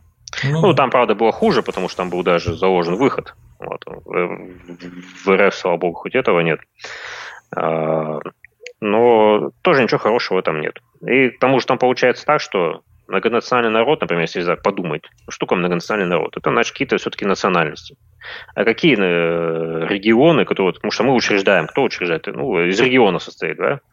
Мы, получается, смотрим каждый регион, а какая у него национальность? Вот берем там, не знаю, Курганскую область, у него никакой там, Пермский край, там никакой, Башкирия, берем, о, башкиры, Татарстан, берем, о, татары. И получается так, что у нас есть вот эти, сколько там, 20 этих национальных регионов, там с чем-то, там, 20 с чем-то, не помню сколько. А, у них есть фиксированные национальности, там, вплоть до ненцев в Ненецком автономном округе, Ямало-Ненецком, кстати, даже два, получается, региона, вот, у ненцев несчастных. И они, получается, вот есть те самые, видимо, есть тот национальный народ, потому что они-то прописаны хоть где-то, а русские нигде не прописаны, вообще нигде. И интересный момент, а вы в курсе, что у чеченцев тоже нету в Конституции, а, в Чеченской Республике не написано, что это Чеченская Республика, а там написано тоже многонациональный народ, непонятно. Причем де-факто они же выгнали, там русских-то практически не осталось. Ну, сейчас они там завозят заново, ну, заманивают там зарплатами хорошими. Вот. Так что, в принципе. Но так-то да, да. А вот, кстати, почему Конституция такая? Это вот интересный вопрос. Там, надо смотреть, когда ее написали, я так понимаю, в нулевых, и, видимо, писали под диктовку из Москвы и вот умудрились таки вписать вот этот вот. вот. А Конституции большинства, или уставы большинства других регионов, они написаны либо в 90-х, либо в самом начале нулевых, еще, когда там еще по инерции была такая же политика. И, я хочу сказать людям, которые скажут, ну а какая разница, что там написано, это все не важно. Ну, ребята, вы что, забыли, что в СССР тоже говорили, какая разница, все это один СССР, а потом выяснилось, что а, вы создаете в этих э, субъектах государствах национальные национальные элиты, причем по национальному признаку, причем иногда из меньшинств. И это может привести к тому, что вы создали национальную элиту, национальная элита хочет править. А учитывая, что Москва давит региональные элиты, она давит и местные э, национальные элиты в том числе.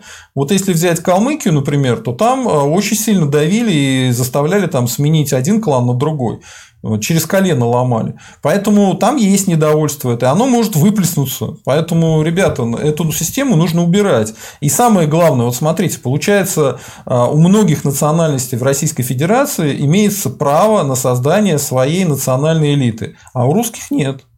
Это что такое? Это неправильно, это несправедливо, и это косяк. И этот косяк нужно исправлять. Это дискриминация, по сути, получается. Да, да.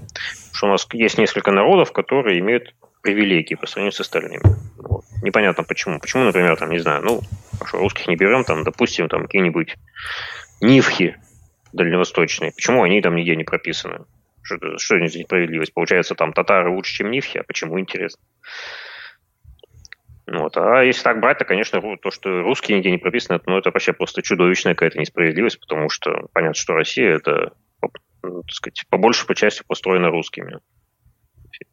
Все, так сказать, по больше, практически все ее блага на русских плечах вынесены и получаются русскими руками. Вот. Ну, ладно. Давайте вернемся к э, расследованию, да. да. Так. Э, ну, и, э, это было там про первую часть, да, по национальности пообсуждали. Еще про, про фамилии. Как я уже говорил, по фамилиям я делал следующим образом. Есть сервисы типа Forbears, IO сайт, вот, э, в которых указывается, где какие люди, где люди с этой фамилией живут. И, соответственно, можно посмотреть. Вот, и я так брал, например, распространенность, где, кто, откуда. То есть, соответственно, какие фамилии. Вот и в частности, например, распространена ли эта фамилия, то есть много ли людей с ней, или она редкая очень, и там очень мало людей. А, и вот, кстати, там, да, вот действительно аномалия. Я, по-моему, уже в прошлый раз говорил о ней, отмечал, но еще раз отмечу, что вот почему-то у нас очень много людей, губернаторов с редкими фамилиями, то есть которых мало очень людей. Например, кстати, у меня тоже вот редкая фамилия, вот Будусов, потому что ну, она, например, четко пермская. То есть это, видимо, какая-то где-то когда-то в веке в 19-м Бутусовых записали как Будусовых, Т на Д переправили. Вот, и, соответственно, вот появилась такая ветка в Пермском крае, Пермском, Пермской губернии. А, вот. Так фамилия редко, в основном здесь все живут. Вот. А так, например, если брать Бутусовых, то Бутусовых, то они вот, в основном там Нижегородская область, там Вологодская, такое вот, и их там довольно много. Вот, то есть это такая относительно распространенная. А могу Алаверды сказать, задумываю, они очень распространены в Ивановской области, Ярославской области, а, Белоруссии и частично на Украине. Это такая, видимо, старая русская фамилия от слова задуму, там, задуматься, придумать такое. А, и мне кажется, в Прибалтике, кстати, очень много. Видимо, в Великом княжестве Литовском тоже были задумывы. Может быть. Там с Прибалтикой сложнее, потому что, например, сейчас, вот, например, в Латвии исказили все фамилии, они теперь стали с буквой «С» на конце. А, а у меня брат шутил, что вроде бы как кто-то из задумывых переделался в задумчавикус. Я до сих пор не знаю, это шутка или правда. Понятно. Вот, ну, у нас есть губернаторы с обычными фамилиями, такими распространенными, типичными. А, ну, кстати, вот самых распространенных почему-то вот Ивановых, Петровых особо нет. И, там, или Поповых. Вот, а есть Васильевы, Воробьевы, Мироновы. Самые распространенные – это Кузнецов. Кузнецова, да, тоже нет такого. Смирнова тоже очень распространенный, их нет. Ну, вот, но есть более-менее вот такие. Это вот Васильев, например, губернатор. А, у нас есть, например, три Никитина почему-то. Вот аж три губернатора, все Никитины. Это Нижегородская, Новгородская, Тамбовская. А, есть Николаевы две штуки. А Николаева они э, русские или Николаева Нет. там другие? Нет, да? Понятно. Они как раз не русские, да. Один якут, другой чуваш. Бывает. Чуваши люди наши, как у нас шутили в Поволжье. Ну да. А, Ну, то есть, такие. Вот и еще интересный момент, что вот, э, людей с редкими фамилиями э, есть прям совсем, совсем очень редкими. Я, например, еще как делал? Э, Открывал ВКонтакт, вот, и забивал, там есть поиск же людей, вот, и он, когда вы ищете кого-то человека, просто фамилию переводите, он вам пишет, сколько людей он нашел с такой фамилией. Вот. И, например, по тем же, например, Морозовым там, или Васильевым там были какие-то вот почти там в сумме миллион получалось, да, то есть если был Морозов и Морозова женского рода, э, соответственно, там чуть ли там сотни тысяч. Вот. А есть, например, такие вот у нас губернаторы с такими фамилиями, что которых там буквально, ну, десяток, другой, третий, то есть буквально десятками исчисляются люди всего лишь. Забросили, Потому что- забросили семью шпионов, и все Ну, они очень сразу странно. попали в губернаторы. Шутка, если даже- у меня даже была идея, как это, типа конкурс оби- как бы объяснений придумать, почему так, почему у нас много таких редких фамилий. Хочешь стать губернатором, заимей редкую фамилию. Ну да. Ну, я так, лично я, кстати, в итоге думал, думал, думал, ну и что я думаю? Я, я сейчас сложилось У вас, кстати, есть быть, возможность стать э, губернатором. да? У вас более Да, редкая меня фамилия, чем редкая, да. Бутусова. Да, у меня редкая фамилия, да. Вот. А там, по-моему, всего несколько сотен человек, там, по-моему, 300 или 400 в сумме. Все, вы, вы прям первый кандидат на то, чтобы стать губернатором. То есть можно, да. Поэтому фильтр я прохожу. Мгм. Вот. Ну, лично у меня теория... э, или все-таки в конкурс объявить? Объявляйте теорию и объявляйте конкурс. Народ, Ну- пишите в комментариях. а, Во-первых, не забудьте ставить лайк, подписаться на наш канал. И напишите в комментариях под видео, а, какая теория, почему именно люди с редкими фамилиями чаще становятся губернаторами. Как так получилось? А какая у вас теория? Теория у меня такая, что, ну, как мы знаем, верхушка Российской Федерации, они люди не русские и, скажем так, недолюбливающие скорее русских. Вот. И я думаю, вот выдают там, грубо говоря, список кандидатов там для утверждения в какой-нибудь регион там. Там Иванов, Петров там и вот этот Чибис какой-нибудь. Ну, их э, Иванов, ну, фу, ну, Петров, эх, опять русский какой-то. О, Чибис. Украинец. Хай живе вильна Украина. Ну и окей. Вот, и вот, вот кто угодно, только чтобы не вот такое вот. вот. Чтобы такое, не, не совсем вот, это, прям вот обычных Ивановых Петровых, мне кажется, там как будто их немножечко корежит, скажем так. Вот. И вот они вот стараются выбрать какое-нибудь такое нестандартное что-то. Просто вот чисто на, даже не на эмоциях, может быть, а может быть, а чисто из эстетических своих соображений. Такая, конечно, теория, конечно, такая, мне кажется, вроде она глупая, но и как иначе объяснить эту странную аномалию, я не знаю. Крылов Вот. Великий нас учил, что они могут, они могут все что угодно. Не могут же они, с ними не работают. Могут. Губернаторы, в общем, с редкими, очень редкими фамилиями, это более трети их. 31 из 85. То есть 36,5%. То есть больше трети. Ну, скажешь, согласитесь, что это странно. Каждый третий с редкой фамилией, да, странно. Даже больше. Вот. Это очень странно. А хотя бы один Быков есть губернатор? Нет. Быковых Понятно. нет. Мгм. Вот. И я, я же, я, например, так и не смог придумать ничего, кроме вот такого вот того, того, что люди из эстетических соображений. Потому что, ладно бы там были эти редкие фамилии, они бы были прям другие национальности. Ну, нет, большинство из них тоже русские, ну просто они реально и из русских регионов, каких-то там часто провинциальные какие-нибудь, типа там из Воронежской области, там, или из Калужской, там, или из Вологодской, например, там в основном концентрация людей с такой фамилией. Э, Ну, просто вот, э, то есть это дело не связано с национальностью, я думаю, это больше вот именно в целом, так сказать, как бы, э, скажем так, в целом русские, вот как бы такие вот основные русские фамилии как-то не очень нравятся людям наверху там, и они вот думают, ну, лучше, лучше вот такого. Иванов, Петров, Сидоров. При- Ну. Не так, может быть, но при прочих равных какой-нибудь там Уйба выигрывает у Иванова, Петрова и Сидорова. Уйба, Уйба отлично. Уйба. Чибис отлично. Иванов, Петров, Сидоров. Понятно. Сколько можно этих Ивановых, да. Да. Пута- путаться буду. Хотя он Никитиных же вроде не путается. Вот. Еще, кстати, интересный момент также по происхождению фамилии. Я еще, например, нашел пачку фамилий, которых э, концентрация которых в других странах больше, чем в России. Вот, то есть, или, например, пусть даже Россия, например, на первом месте, но менее 50% от этого количества людей. Вот, это вот такие интересные, ну, понятно, что больше всего Украины оказалось, ну, это вот такие фамилии, как Дрозденко, например, в Ленинградской области, ну, это понятно, очевидно достаточно. Вот, или Старовойт, э, вот в Курской области есть губернатор Старовойт, это тоже Украина. Вот есть и белорусские фамилии, например, Руденя в Тверской области. Вот, он сказать, в Беларуси их там прям очень много, а в России довольно мало. Вот. И помните, еще Текслер упоминал, uh-huh. что очень редкая фамилия и очень мало людей таких. Ну, их так по миру находится несколько штук. Эм, и там, знаете, какая первая тройка? США, Израиль, Австрия. Ну, ну, как-то все ясно, да. Да, может быть, евреи, в самом деле, сложно сказать. Вот. Про Уйбу я, помнится, уже тоже упоминал еще в прошлый раз, что это очень странный товарищ. Он менял, а, точнее, у него ошибочная фамилия, на самом деле, Уйбо, он на конце. Вот, потому что он вроде как с эстонскими этими корнями, хотя родители, опять же, неизвестны. Ну, вай, но если у нас есть, да, да. то должен быть и какой-нибудь Уйбо, поэтому все окей. Вот, он, он еще поменял имя, вот, э, во взрослом возрасте, уже будучи там крупным чиновником.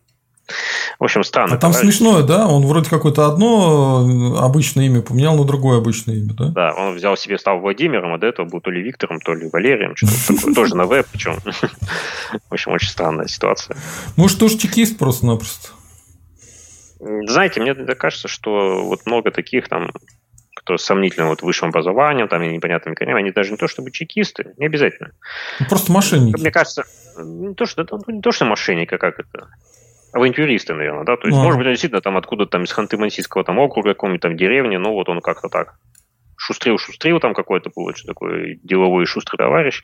Вот, реально, конечно, никакого высшего образования там ее не было, там, что там где-то там так, сяк, это, вот, и вот пробился там губернатор, может быть, из-за своей шустрости. Вот, из-за того, что у нас еще наши лифты, они не устоявшиеся, и там могли вот так они заскочить и проскочить вверх. Вот, может быть, это вот такая ситуация есть, и поэтому так, у нас так много людей, которых с неизвестным происхождением, грубо говоря, то есть неизвестные родители, там, и они как-то помалкивают про свое детство и юность. Вот. Шпионы. Может быть, конечно, но просто с другой стороны, вот вы помните, в прошлый раз правильно сказали, что редкие фамилии, по идее, не должны быть признаны у шпиона, потому что он не должен выделяться из массы. Ну, кстати, они, да, да, да. А обычно да. вот у чекистов есть такая мулька, они там выбираются Александр, Александр Александрович, да. и иди ищи а, его. Именные фамилии. Да, да, да, да. Или там Владимир Владимир Владимирович. Вообще. Попробуй погуглить такого человека, ты в жизни ничего никогда не найдешь. Ну да. Из интересных находок, например, выяснилось, что Кадыров это не российская фамилия вообще. Ну, это от слова Кадий. Это Кадий – это судья в мусульманском мире. И плюс у Кадыровых у них а, связь с одним суфийским... Ну, это, правда, лучше даже не говорить. В общем, Кадыровых в Узбекистане гораздо больше, чем в России, потому что население Узбекистана гораздо меньше. Вот. То есть получается, что можно сказать, что Кадыров – это узбекская фамилия. Вот. А, или, например, еще Меликов, который вот у нас по улизгин по-русски в Дагестане сейчас. А, вот их в Таджикистане в три раза больше, чем в России. Потому что население Таджикистана, ну, сколько там, по-моему, 9 миллионов, что-то такое, как в Беларуси вроде бы, примерно. Вот, то есть, а при этом их Меликовых там аж в три раза больше, чем в России. Ну, в общем, такие вот интересные всякие находки. Или УС из Красноярского края, это в основном в Польше они находятся. Это в основном польская фамилия. Так что тоже есть о чем призадуматься. Об этом надо задуматься. Да. Так, ну давайте там дальше пойдем уже. Да, давайте. Так, а дальше по местам рождения. Вот, у нас больше всего московских губернаторов. Вот, их пять, правда. Но, правда, это, это наибольшее число, не такое большое, как казалось бы. Вот. Я думаю, кстати, вот ради интереса, может быть, там, в будущем попробую пройтись по губернаторам других стран. Вот мне интересно посмотреть на такие национальные государства, как Франция, допустим. Как там это, как, как, там обстоит дело? Вот Ой, там, там все плохо. Саркози, он э, вообще не француз этнически. Вот этот нынешний Нет, Макрон, он тоже не этнически не француз. Там, если забирать, там плакать начнешь. Ну, вот, посмотрим. Может быть, когда-нибудь займусь этим, и, соответственно, тогда получится сравнить. Вот интересный сам момент, что э, на втором месте оказался совсем такой неожиданный регион. Он дал четырех губернаторов э, на данный момент. Четыре губернатора. Э, как думаете, какой это? Это сибирский, подсказываю. Томс, э, Томская область? Нет, Красноярский край, как ни странно. Вот. УС там и еще несколько э, губернаторов, они по, всем раскиданы регионам по разным, по всей стране. Ну, вот. вот. Как ни странно, почему-то четыре. Интересно, как так получилось, но вот странно. Что-то мы не знаем о Красноярском крае. Вот. Э, есть еще там несколько регионов, которые, соответственно, дали по, там, по три, по два. Ну, это в основном там уже и побольше. Вот, кстати, Воробьев из Московской области тоже родился в Красноярском крае. И в Севастополе. Нет, это я к тому, что четыре, вот, которые из Красноярского края, это вот Московская область, Севастополь, mm-hmm. Развожаев, Томенко в Алтайском крае, ну и сам Красноярский край, УЗ. Вот так вот. Тайна вот, Красноярска. Ну, как, я, как я говорил, есть несколько губернаторов, которые родились не в России, ну, или точнее, не в, не в РСФСР. Угу. Вот они, то есть, родились в других советских республиках. Как бы за пределами СССР, слава богу, вроде никого нет. Хотя какой-то там, по-моему, помнится, губернатор недавно смененных, он, по-моему, был, кто-то вообще родился в Пхеньяне. Что-то такое. Вот тут, скорее всего, видимо, дипломаты были. Вот. А так есть, например, у нас Аксенов, наш герой э, русской весны 2014 он родился в Молдавии, оказывается. Вот, есть несколько, ну, понятно, больше всего с Украины. Вот, э, есть Казахстан, э, несколько, э, двое, два губернатора из Казахстана. Вот, вот Алиханов, как известно, из Абхазии. Вот, и губернатор Санкт-Петербурга Беглов, он родился в Баку, в Азербайджане. Угу. Такой вот оригинал.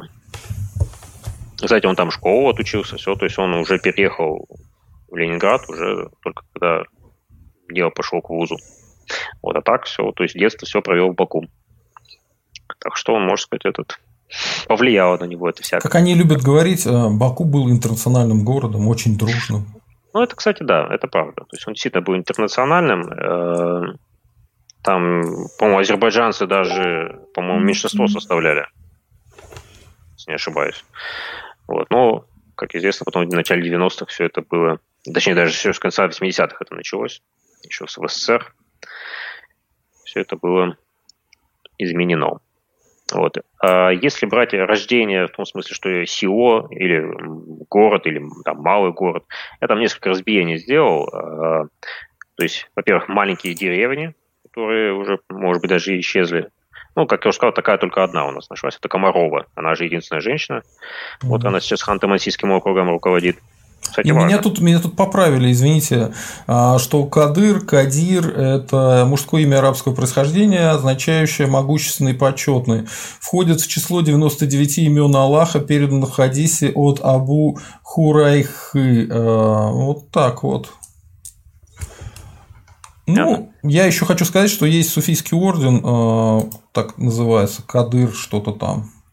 Ну окей, принимается. Продолжаем. Вообще, сельской местности довольно много.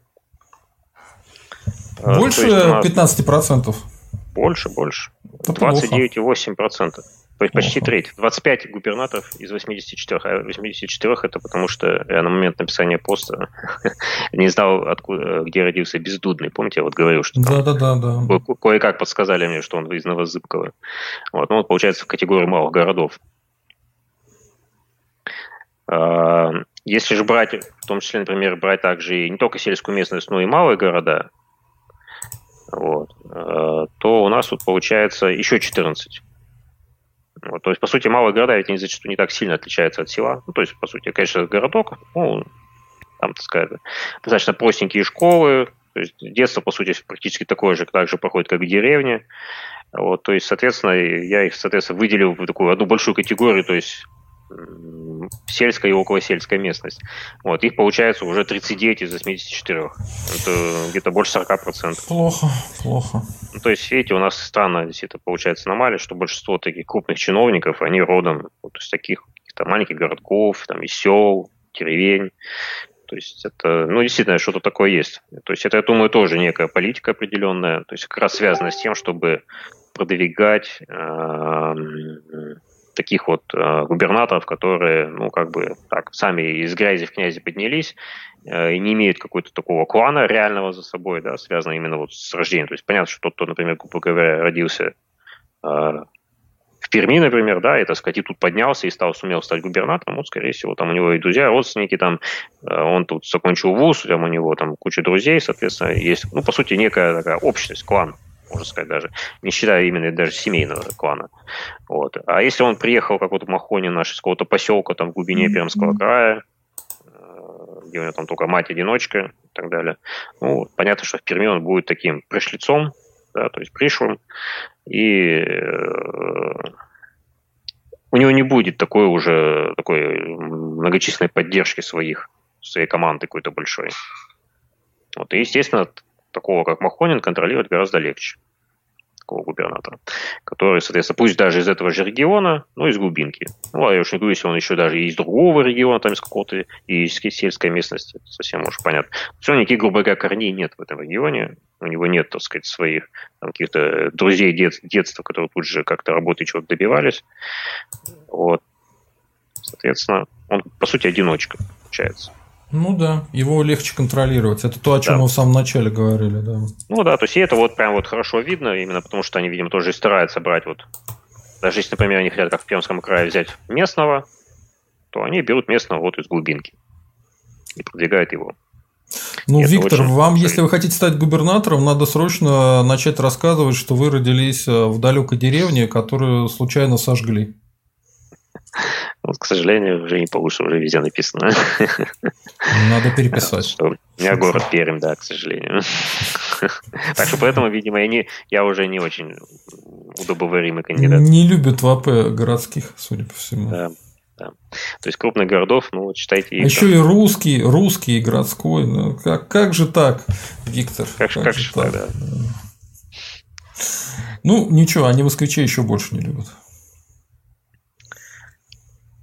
Так, ну вот это вот, это из всех того, то, что выкладывал, то есть, наверное, завтра я, скорее всего, получится выложить у меня часть по детству, то есть по родителям, кто родители были. Можете это тоже рассказать э, или пока будете хранить тайну? А, ну, наверное, по большей части можно сказать. Ну, вот, как я говорил, очень мало э, тех, кто вышел из каких-то крупных чиновников. Это, опять же, видимо, связано все с тем же. То есть, вот, сейчас всего их, получается, примерно 6 я вот таких нашел, которые вот прям там папа, родители были очень какими-то там крутыми, э, либо чиновниками в администрациях. Вот таких вот яркий пример, наверное, это в Ямало-Ненецком округе Артюхов, или Артюхов, э, губернатор. Вот у него отец там в Тюменской областной, по-моему, Думе, там какой-то этот председатель, что ли, был ее. ее. Вот, вот теперь, получается, его сын Ямало-Ненецкий округ взял. Там, правда, они, эти округа не совсем они как бы, как бы входят в Тюменскую область, но на самом деле нет, там, в общем, такая хитрая его система, но, в принципе, они от, от Тюмени все же зависят. Вот, и так, поэтому тут явно вот такой династический способ попадания во власть. А, например, Воробьев, вот, который сейчас в Московской области, он родился в Красноярском крае, но он тоже, его отец известный крупный чиновник МЧС. И он соратник Шойгу, то есть считается его человеком. Ну, там а, ходили слухи, что он на коленях у Шойгу был. Да, ну, то да, есть, да, тот да. его ребенком еще знал, да. Да, да, то есть они там, да, да, его отец, его даже друг Шойгу личный. Вот. Ну, то есть, ну, это как я говорю, что помни, там, по предыдущий э, губернатор Московской области тоже был какой-то Шойгуевец, если не ошибаюсь что-то тоже такое, по-моему, было. Можно посмотреть. Но я помню, что там прям это, когда Воробьева назначили, там все уже убить. Ну, все, вот Московская область, это прям вотчина Шойгу. Дело в том, что э, я имел отношение к ним, э, к вот этой всей истории, и Воробьев там жестко все зачистил, там он всех громовских убрал э, с большими или меньшими скандалами. Самыми жесткими скандалами убрал тех, кто и громовским не принадлежал, а там случайно попал во власть, тех вообще прям со скандалом повыгонял. Ну, он всюду поставил своих людей, да. Вот таких вот из крупных, то есть которые из, из родов крупных чиновников, они вот их всего 6 из 85. Ну, согласитесь, это как-то очень мало, это странно. Я как бы ожидаемо, да по идее должно быть много. Ну вот нет. Шибко вот нет. умные, шибко умные. Есть еще бизнес, такой более-менее, ну, так, хотя тоже, сложно сказать, крупный, не крупный. Ну, например, э, еще трое таких вот есть. Это Паслер, тот же э, Воскресенский в Ивановской области и Алиханов, опять же, из Калининградского. То есть у него родители были бизнесменами. Ну, там вот как раз они, ну, бизнесмены, они, правда, были такие. Хоть я их записал категорию бизнесменов, то связаны они были, конечно, с, э, по линии правительства. Какой-то министр, не, не, сейчас уже не вспомню точно, кто именно. Где-то у меня тут в примечаниях это было написано, могу посмотреть. посмотреть. вот, но точно не помню. Э, какой-то вот один из них э, с каким-то министром, так сказать, его отец был знаком, там, какими-то делами совместными, и он, по сути, попал в правительство уже вот с малых, с малых лет. Ну и, соответственно, дальше уже пошел. Ну, то есть, получается, всего вот 9 человек таких, которые, ну, родовитые, скажем так. Вот, угу. Из 85. Ну, то есть, это ну, чуть больше 10%. Это странно. А обычно нормально, если будет родовитых примерно половина и примерно половина новых, потому что элита должна обязательно обновляться, социальные лифты должны работать.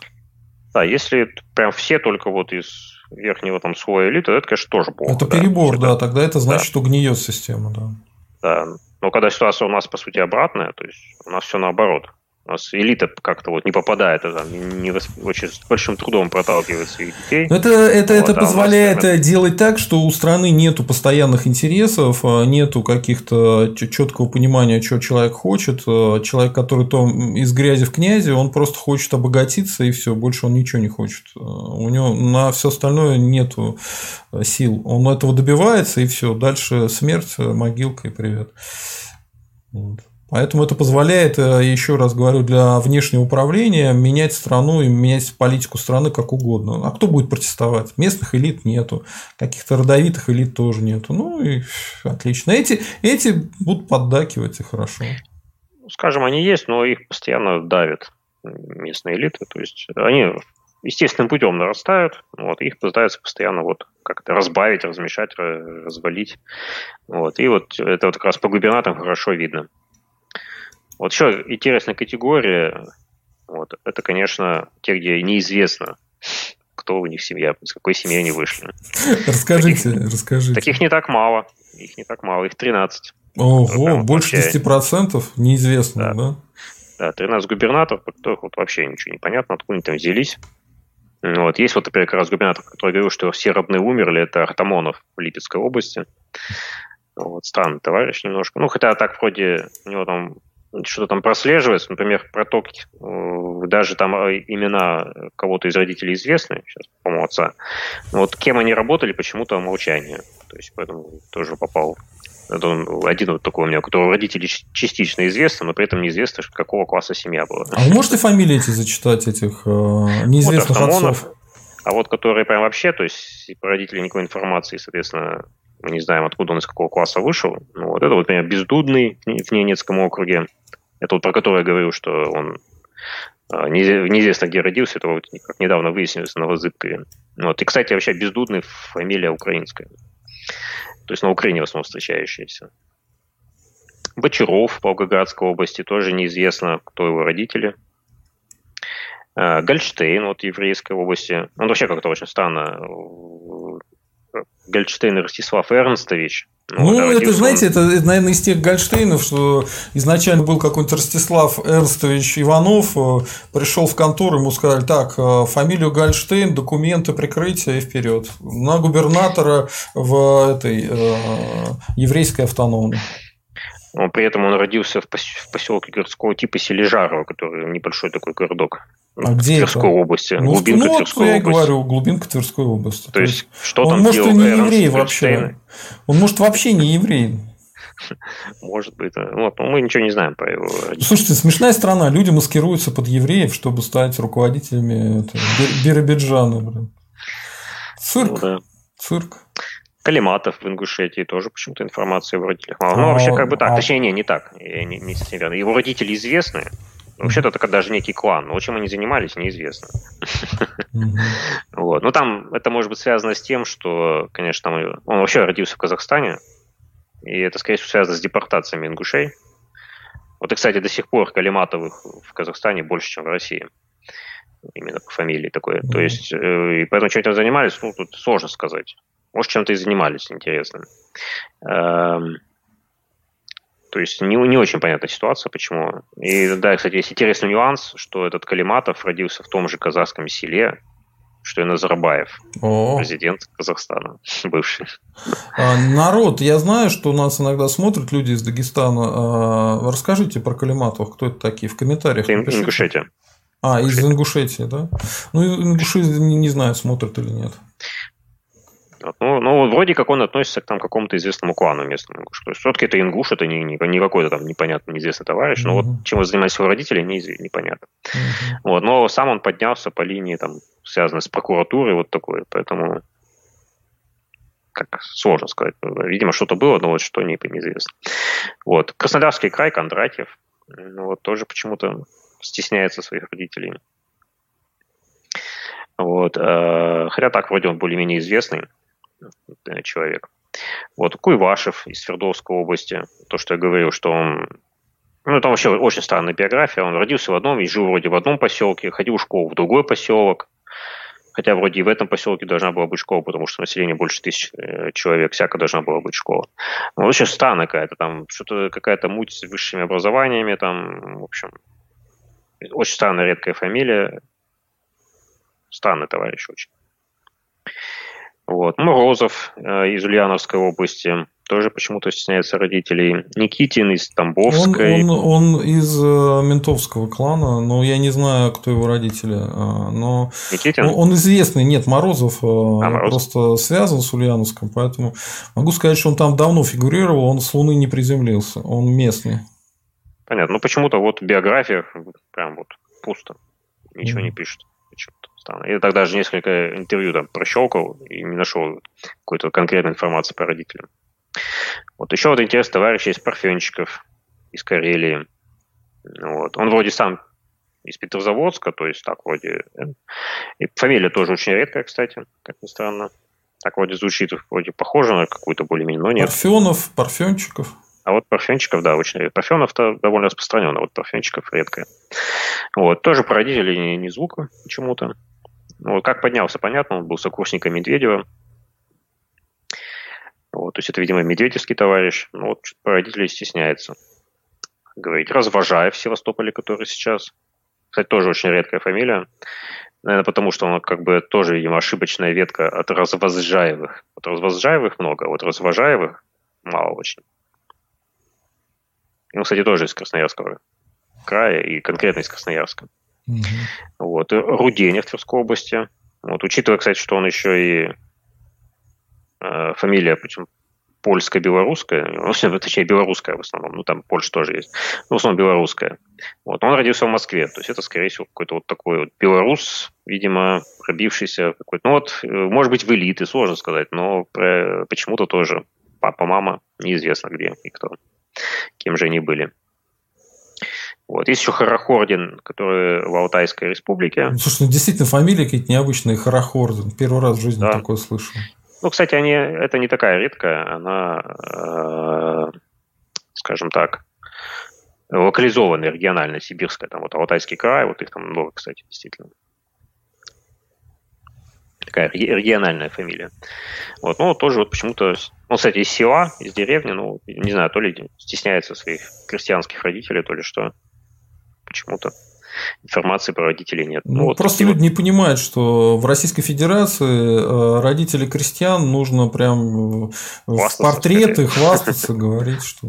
Не, многие, кстати, хвастаются. Там вот есть, которые родом из крестьян, они, да. То есть я прям читал, что вот, да мои там родители на земле там пахали, там черт сколько. То есть я сам там, это таких крестьянских э, семеро, да, семеро. Угу. Ну, кстати, можно сказать, что, ну, я, конечно, брал крестьяне прям не обязательно, что именно только прям на земле работали.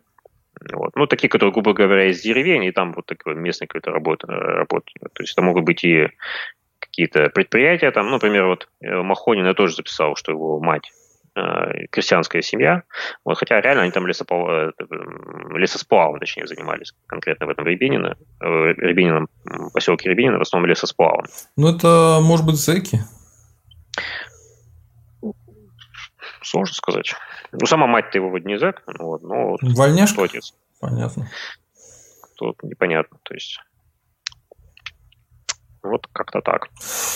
А, по образованию, а, у них у всех высшее образование есть у губернаторов? Я, я, кстати, вспомнил, кто хвастался. УС как раз вот из Красноярского края, он хвастался, что он такой вот прям... Сам-то я крестьянин, и, крестьянский да. крестьянин, и сам землюшку пахать могу. Понятно. Да-да-да, что-то типа того. По поводу высшего образования, я еще там всю информацию не свел, но могу сказать, что не у всех есть нормальное высшее образование. А у кого нет? Расскажите. А, так, у кого нет? Ну так, несколько примеров, там парочку могу привести. Скажем так, есть, э, ну вообще формально есть у всех даже у Кадырова. Хотя, хотя зачем ему, у Кадырова, ну зачем ему высшее ну, образование? Гению зачем высшее образование? Он академик. Вот, да. Я так думаю, что совершенно и не нужно было. Ну ладно уж, сделали, сделали. Вот. Тут, э, кстати, вот из недавних примеров, э, это не губернатор, а вот просто недавно там смотрели как раз биографию. Есть какой-то товарищ, которого недавно назначили на на пост крупный, у него интересная очень ситуация. Написано, что он служил с такого-то по такого-то, ну, вот, там 6 лет он по военной линии, то есть там у него военное образование, то есть все училище сначала, а потом вот он еще где-то в каком-то вузе учился, вот, и получается так, что он одновременно служил и учился. Интересно, как это возможно? Что-то не то. Может быть, заочный какой-то вуз? Я считаю, заочно это значит нет образования. Ну, не будем так говорить. Вот, например, а, лишенцы, они не имели возможности получить образование в 30-е годы, потому что они были нет. лишены гражданских прав. Поэтому они заочные получали. Дистанционные. Ну, у нас уж, слава богу, там родом из 30-х, слава богу, никого нет. Угу. Старый уже. Ну, вот есть, например, вот знаете, э, губернатор как раз Калмыкии Хасиков Бату Сергеевич. Вот. Ну, у него вроде как высшее образование, но реально он занимался все это время спортом там, и выигрывал соревнования. Я, в общем, знаем мы таких спортсменов, сам видел, как они там занимаются, им все оценки просто так ставят. То есть, фактически реально у него фиктивное высшее образование. Ну, здесь тоже нужно, вот, кстати, я небольшой любитель спортсменов, но хочу сказать в их защиту. Вы знаете, что в западных университетах есть квоты для спортсменов, и там тоже они есть, и тоже учатся примерно так же. Э, к ним есть формальные требования, чтобы они совсем не были это, безграмотными, да, но все-таки все, все понимают, что они там в основном спортом занимаются, а не э, учатся. Поэтому на Западе тоже такая есть квота. Вот. Ну, просто, ну, пусть оно неэффективное, скажем, назовем это полуэффективное угу. образование, ну, вот такое есть. Вот, ну, вот, как я уже говорил, там Кадыров, он получил свое второе, в смысле, свое высшее образование уже там с огромным перерывом между школой и, соответственно, собственно, этим образованием. Сейчас э, посмотрю, там где-то у меня было записано. А, я уже не, детали уже не писал, просто написал, что фиктивно. Ладно, я не помню, какой там год, но у него там реально, то есть, э, по-моему, 12 лет прошло между окончанием школы и окончанием вуза. Вот. Есть товарищи, которые тоже э, большой перерыв, и так, что, например, свое первое высшее они закончили в 30 лет, например. Есть товарищи, которые вот учились вообще, вот, кстати, это Харахордин, который сейчас э, рулит Республика Алтай. Вот, у него, во-первых, там большой перерыв, там 5 или 6 лет между школой и вузом. И главное, что вуз какая-то там шарага в духе, знаете, там, ну, не совсем межпланетный там экономический институт, но что-то такое примерно по смыслу похожее. А это по, хорошо. По, и, по, по, и, по-моему, его сейчас и не существует, этого вуза. Ну, логично. Корочки получил, вуз тоже сгорел вместе с деревней. Все нормально. Это вот, кстати, там вот кто получил в 30 лет высшее образование, это вот, например, Сипягин, э, Владимирская область, если не ошибаюсь, сейчас посмотрю. Да, Владимирская область, э, ЛДПР, кстати. Вот так. Понятненько. Ну что, у нас еще и остались какие-то темы, которые мы не обсудили? Ну, если еще по, по образованию, там где-то мне был интересный момент. Да, давайте, давайте. Который где-то за рубежом учился. Сейчас найду, где он у меня тут был. Оксфорд или Кембридж? Э, Франция, если не ошибаюсь. А, кстати, Минихатов учился э, в Турции, тоже, по-моему, год. То есть, который в Татарстане сейчас. Угу. Вот, то есть у него там, ну, кстати, у него действительно видно, что у него хорошее образование. Вот, он и отучился так, но он вот почему-то еще и в Турцию решил съездить. И там еще год провел. Так, а, вот, вот товарищ нашел. Это Солодов. Он руководит Камчатским краем сейчас. Угу. Вот, кстати, интересный тоже товарищ. Он получил образование в МГУ. Ну, то есть топовый вуз, э, ездил во Францию, там реально отучился, даже что-то там получил. Ну, видно, у него, у него и семья научная, э, и научная интеллигенция. И сам он, так сказать, видно, что настоящий вот, научный, по научной линии, что называется, как ни странно. И таких, и таких как он, он даже не один.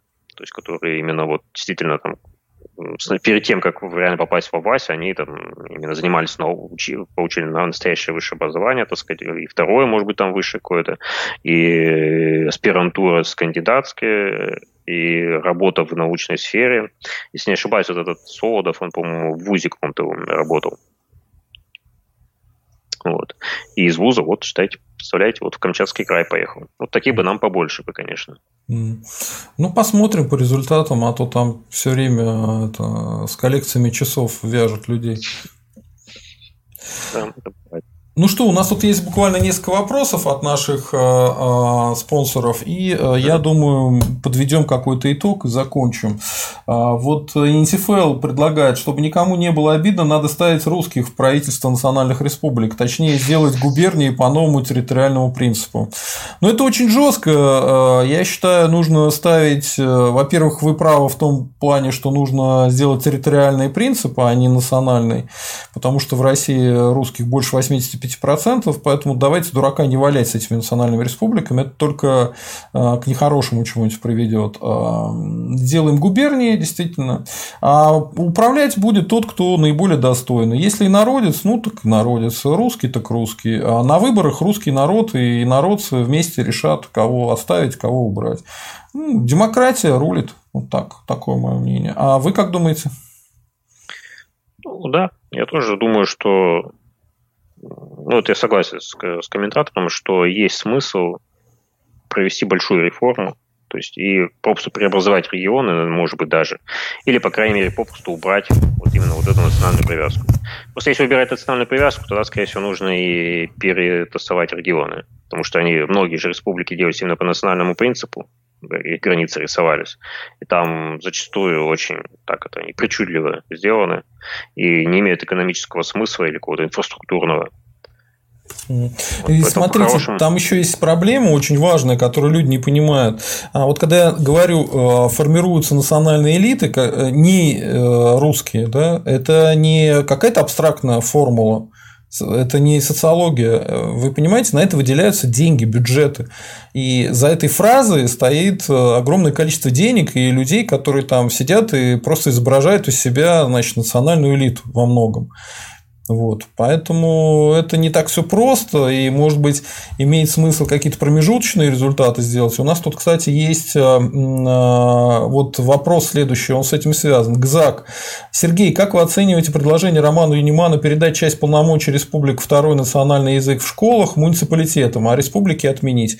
Ну, вот это один из вариантов, который имеет смысл обсудить, да, то есть э, оставлять там национально-культурные автономии. Ну, если есть у людей там телевидение, какое хоть башкирская или татарская, ну пусть там дальше и работают, не проблема. А, а вот именно вот эту систему силовики, государство по политическое жестко по национальному признаку и государственное управление по национальному признаку, вот это надо убирать уже прямо сейчас. Это а, потенциально выращивание сепаратистов на территории Российской Федерации. А, вы как-то прокомментируете вот предложение Романа Юнимана? Да, это отличное предложение, хорошая идея. Единственное, там можно еще какие-то варианты придумать при желании. Ну, то есть не обязательно муниципалитетом, по той простой причине, что муниципалитет все-таки достаточно низкий уровень. Если, например, речь идет о телевидении, да, каком-нибудь, то есть башкирском, допустим, том же телевидении, то муниципалитеты, конечно, не потянут нормально никакое телевидение. Вот, то есть, э, лично вот, когда думаю об этом, я, например, считаю, что лучше бы всего сделать э, скажем так, если уж нас так волнует этот национальный вопрос, вот, то, может быть, просто сделать некое министерство по делам национальности, грубо говоря. А оно есть. есть э, Там только не министерство, как-то по-другому называется. Там есть какое-то агентство, по-моему, что-то да, такое. Да, да. Там, в Москве оно там... находится рядом с красными воротами. И там смысл немножко другой. А я, то есть, грубо говоря, чтобы они отвечали за каждую национальность. И, то есть был бюджет некий, Включая русскую быть, национальность, понимаете? Естественно, да. конечно, конечно. Угу. Вот. И, соответственно, это бы развивалось, там, развивало бы культуру, так сказать, как-то защищал бы интересы этого народа, там, не знаю, там, язык бы как там продвигал, там, литературу на этом языке, э, фильмы и так далее. Вот. И все это было бы ну, достаточно централизовано, это может, может, быть, не, может быть децентрализовано, то есть, например, грубо говоря, вот, скажем, там, якуты там в Якутии в основном живут, да, понятно, что из Москвы довольно сложно руководить якутами, которые, там, извините, сколько часовых поясов от них разница огромная. У них, кстати, неплохое а, молодое кино, поэтому да. я поэтому искал, что культурно поддерживать всех, включая русских, якутов, а, тоже имеет смысл, да. Продолжайте. То есть, то есть федеральный бюджет выделяет некий определенный бюджет на якутскую культуру. Ну, там, допустим, это само этот филиал этого, именно якутский филиал этого министерства, именно по якутам, там, или, может быть, разделили прямо агентство по определенным национальностям. Вот, оно находится, допустим, в Якутске, там, или еще в каком-то городе, где якутов там высокий процент. А, и пускай занимаются, и все. То есть, и просто, а зачем, почему тут, например, там, администрирование и, э, и вот этой республикой Саха, например? Причем тут, например, и национальности. Как оно влияет на национальность? Никак же не влияет, правильно? То есть экономику э, никак не влияет. Ну и в случае Якутии, допустим, еще она хотя бы как-то более-менее обособлена, и там, например, нет смысла там менять границы ее особо. Так и там, по-моему, якутов не больше, чем русских проблем. Там примерно, примерно похоже, там процент близкий очень. Вот. А, ну, допустим, возьмем, скажем, республику Мариэл, да. Вот есть Мариэл, там тоже, они, по-моему, эти марийцы в меньшинстве, если не ошибаюсь. Вот, а в большинстве русские. Э, вот, и рядом там Татарстан с Казанью. Вот. И там есть несколько городов вот на, в юго-восточном углу этого Мариэла. Ну, они фактически реально входят в агломерацию Казани. Там. Сейчас посмотрю, там как эти там города называются. Звенигово, там Красногорский, там еще какие-то вот города, Приволжские. Вот, реально они фактически вот Казанская, э, Казанская агломерация. То есть они зависят, там люди в основном ездят на работу. Вот, но это разные регионы. Их разделяют именно чисто только по национальному принципу.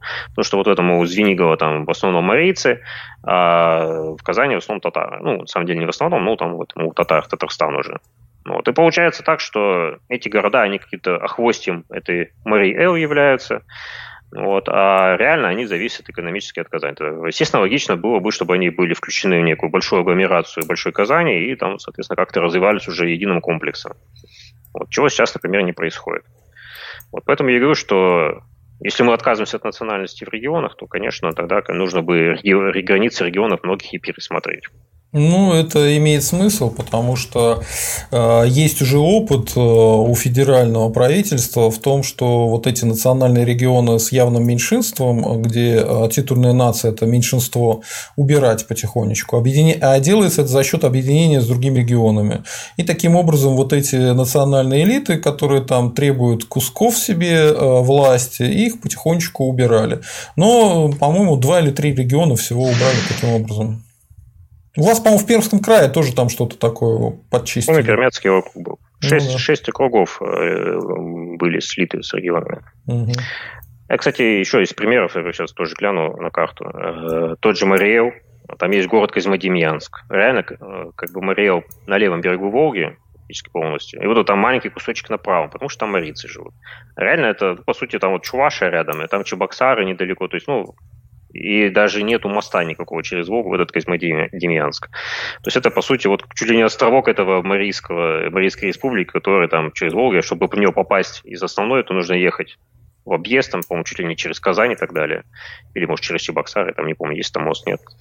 Вроде бы должен быть. Так и марийцев вот. два народа, на самом деле. Там горный и луговой, поэтому да, они да. еще с разными языками, поэтому это все очень условно. Так, а, вот Нисифел шутит, э, просто Мишустян становится Мишустиным, а Калтарян – Лавровым.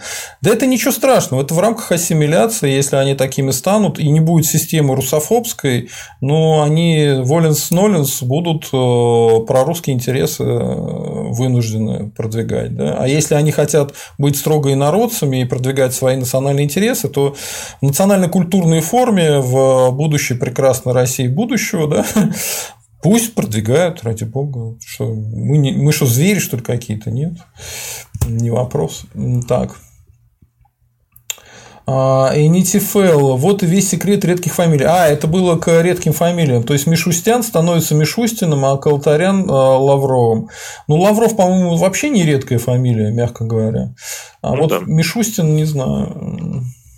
Ну, и известный случай, когда, например, какой-нибудь азербайджанец там просто пал себе русскую фамилию, там какой-нибудь Сергеев становился, а был там какой-нибудь Абдул-Халик, Абдул-Халиков, вот, стал Сергеевым.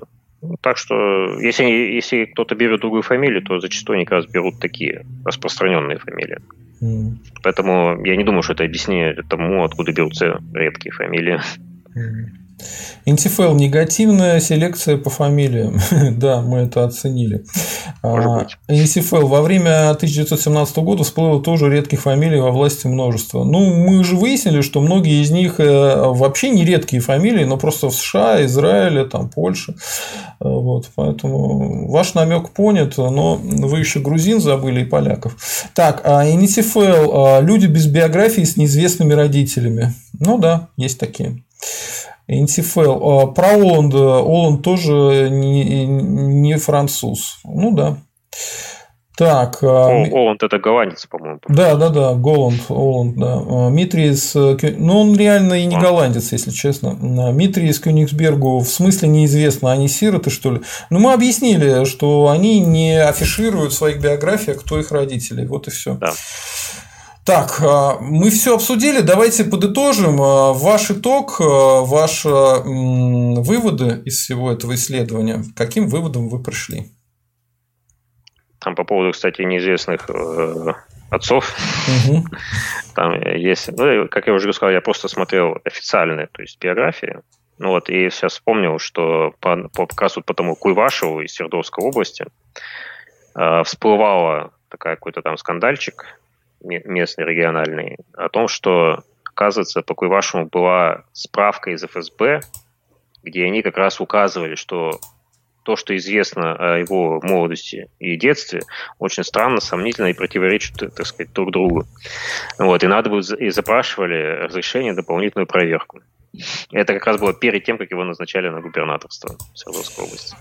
Ну вот э, любопытные русские да, начали проверять э, по своим скучным интеллигентским методам, и выяснилось, что всесильные ФСБ приходят к тем же самым выводам и со всех их аппаратом. Да? А у нас тут сидит один Виктор Будусов, который просто в свободное от работы время читает их биографии в интернете и дает информацию, которую там целый отдел аналитики ФСБ не может э, блин, найти. Ну, вот так вот. Так оно и работает. Нет, ну, у меня никакой такой информации нет, которая нет у ФСБ. Ну, вы знаете... Давайте там это не наговаривать. Это я не наговариваю, но по лакунам, вы, по лакунам вы же фактически то же самое сказали, что информация недостоверная, непонятная и неясная. А вы это нашли через открытые источники. Ну, это все. Да, я просто к тому, что у меня, так ресурсов нет на дополнительные проверки. Конечно. Вот. Ну, кстати, судя по тому, что э, вскоре после этого запроса этого Куйвашева назначили губернатором, скорее всего, этой дополнительной проверки им тоже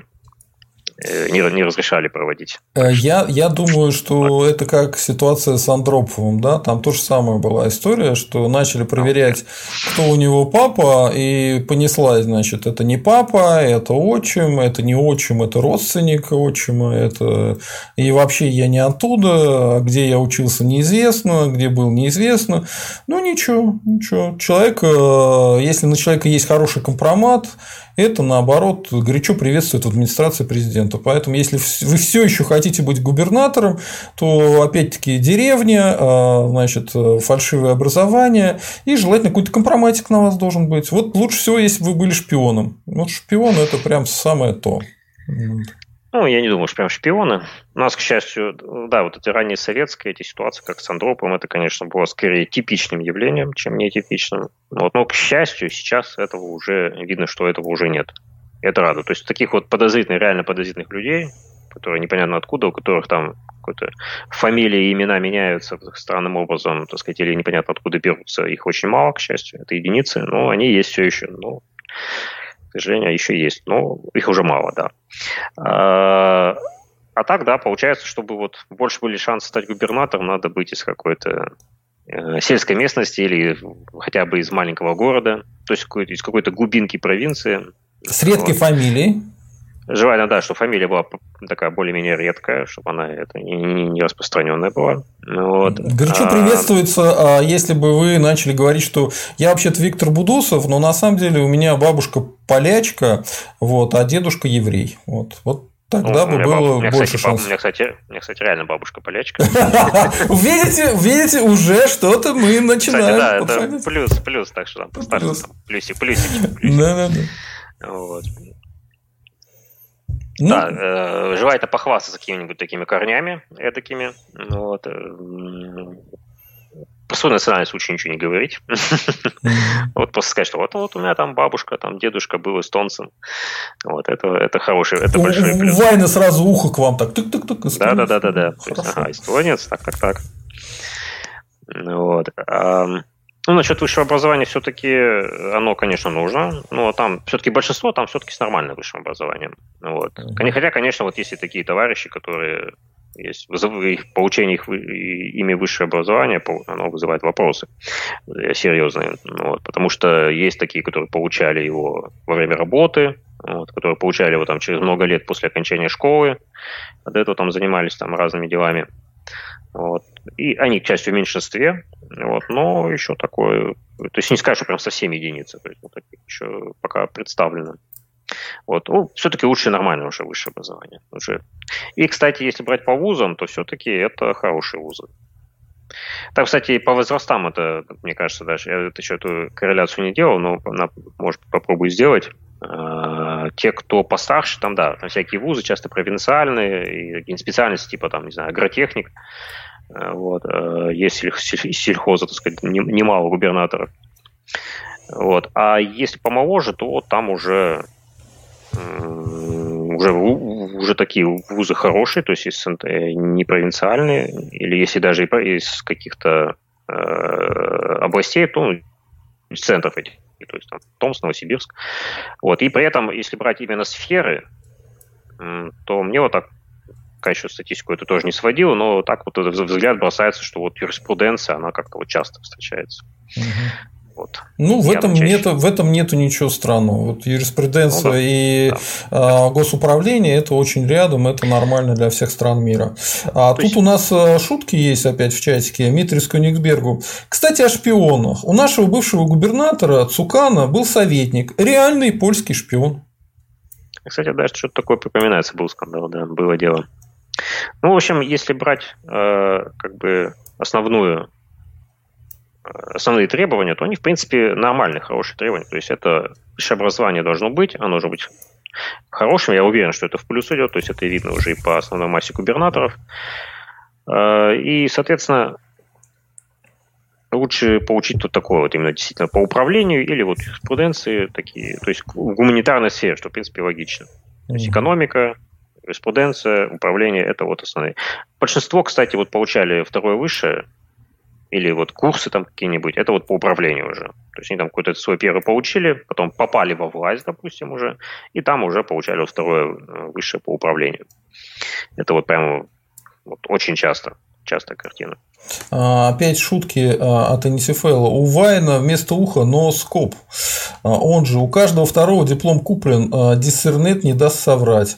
И э, по поводу юристов. Папа юрист, потому что. Ну, э, я ну, думаю, что... Давайте, давайте я как бы, чтобы мы, чтобы мы Жириновского не ругали, объясню одну вещь. Его собственная версия, почему так было сказано, потому что ему задали два разных вопроса. А, кто по национальности ваша мама и а, кем работал ваш папа?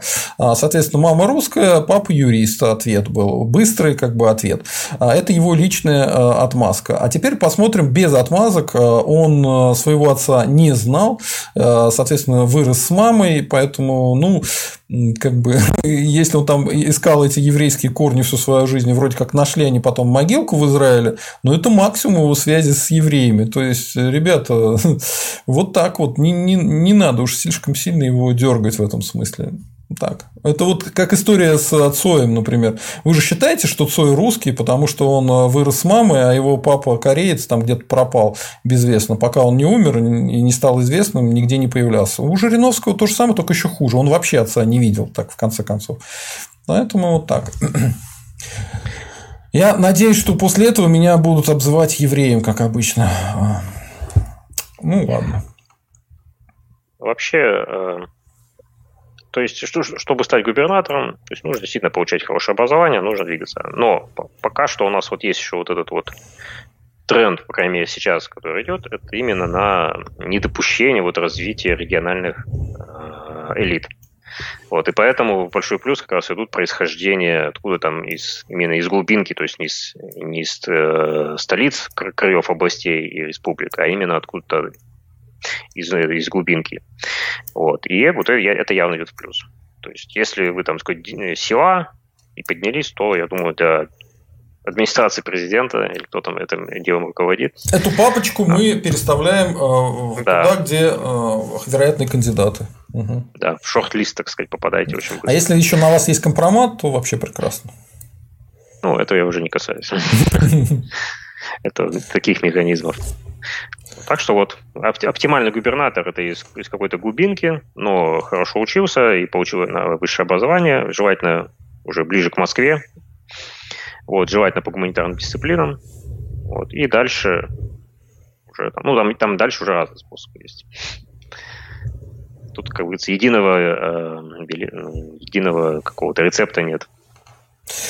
Хорошо, это было очень интересно, об этом стоит задуматься. С нами был Виктор Будусов. Мы, а, не мы, не буду примазываться, он провел а, расследование по а, губернаторам. Ссылка есть в описании на его ЖЖ. Заходите, завтра будет очередная часть этого исследования, расследования о том, кто губернаторы там, по образованию, по национальности, по происхождению, кто их родители, насколько редкие фамилии и так далее. Все это крайне интересно и дает нам представление о том, как устроена система управления э, субъектами федерации в Российской Федерации.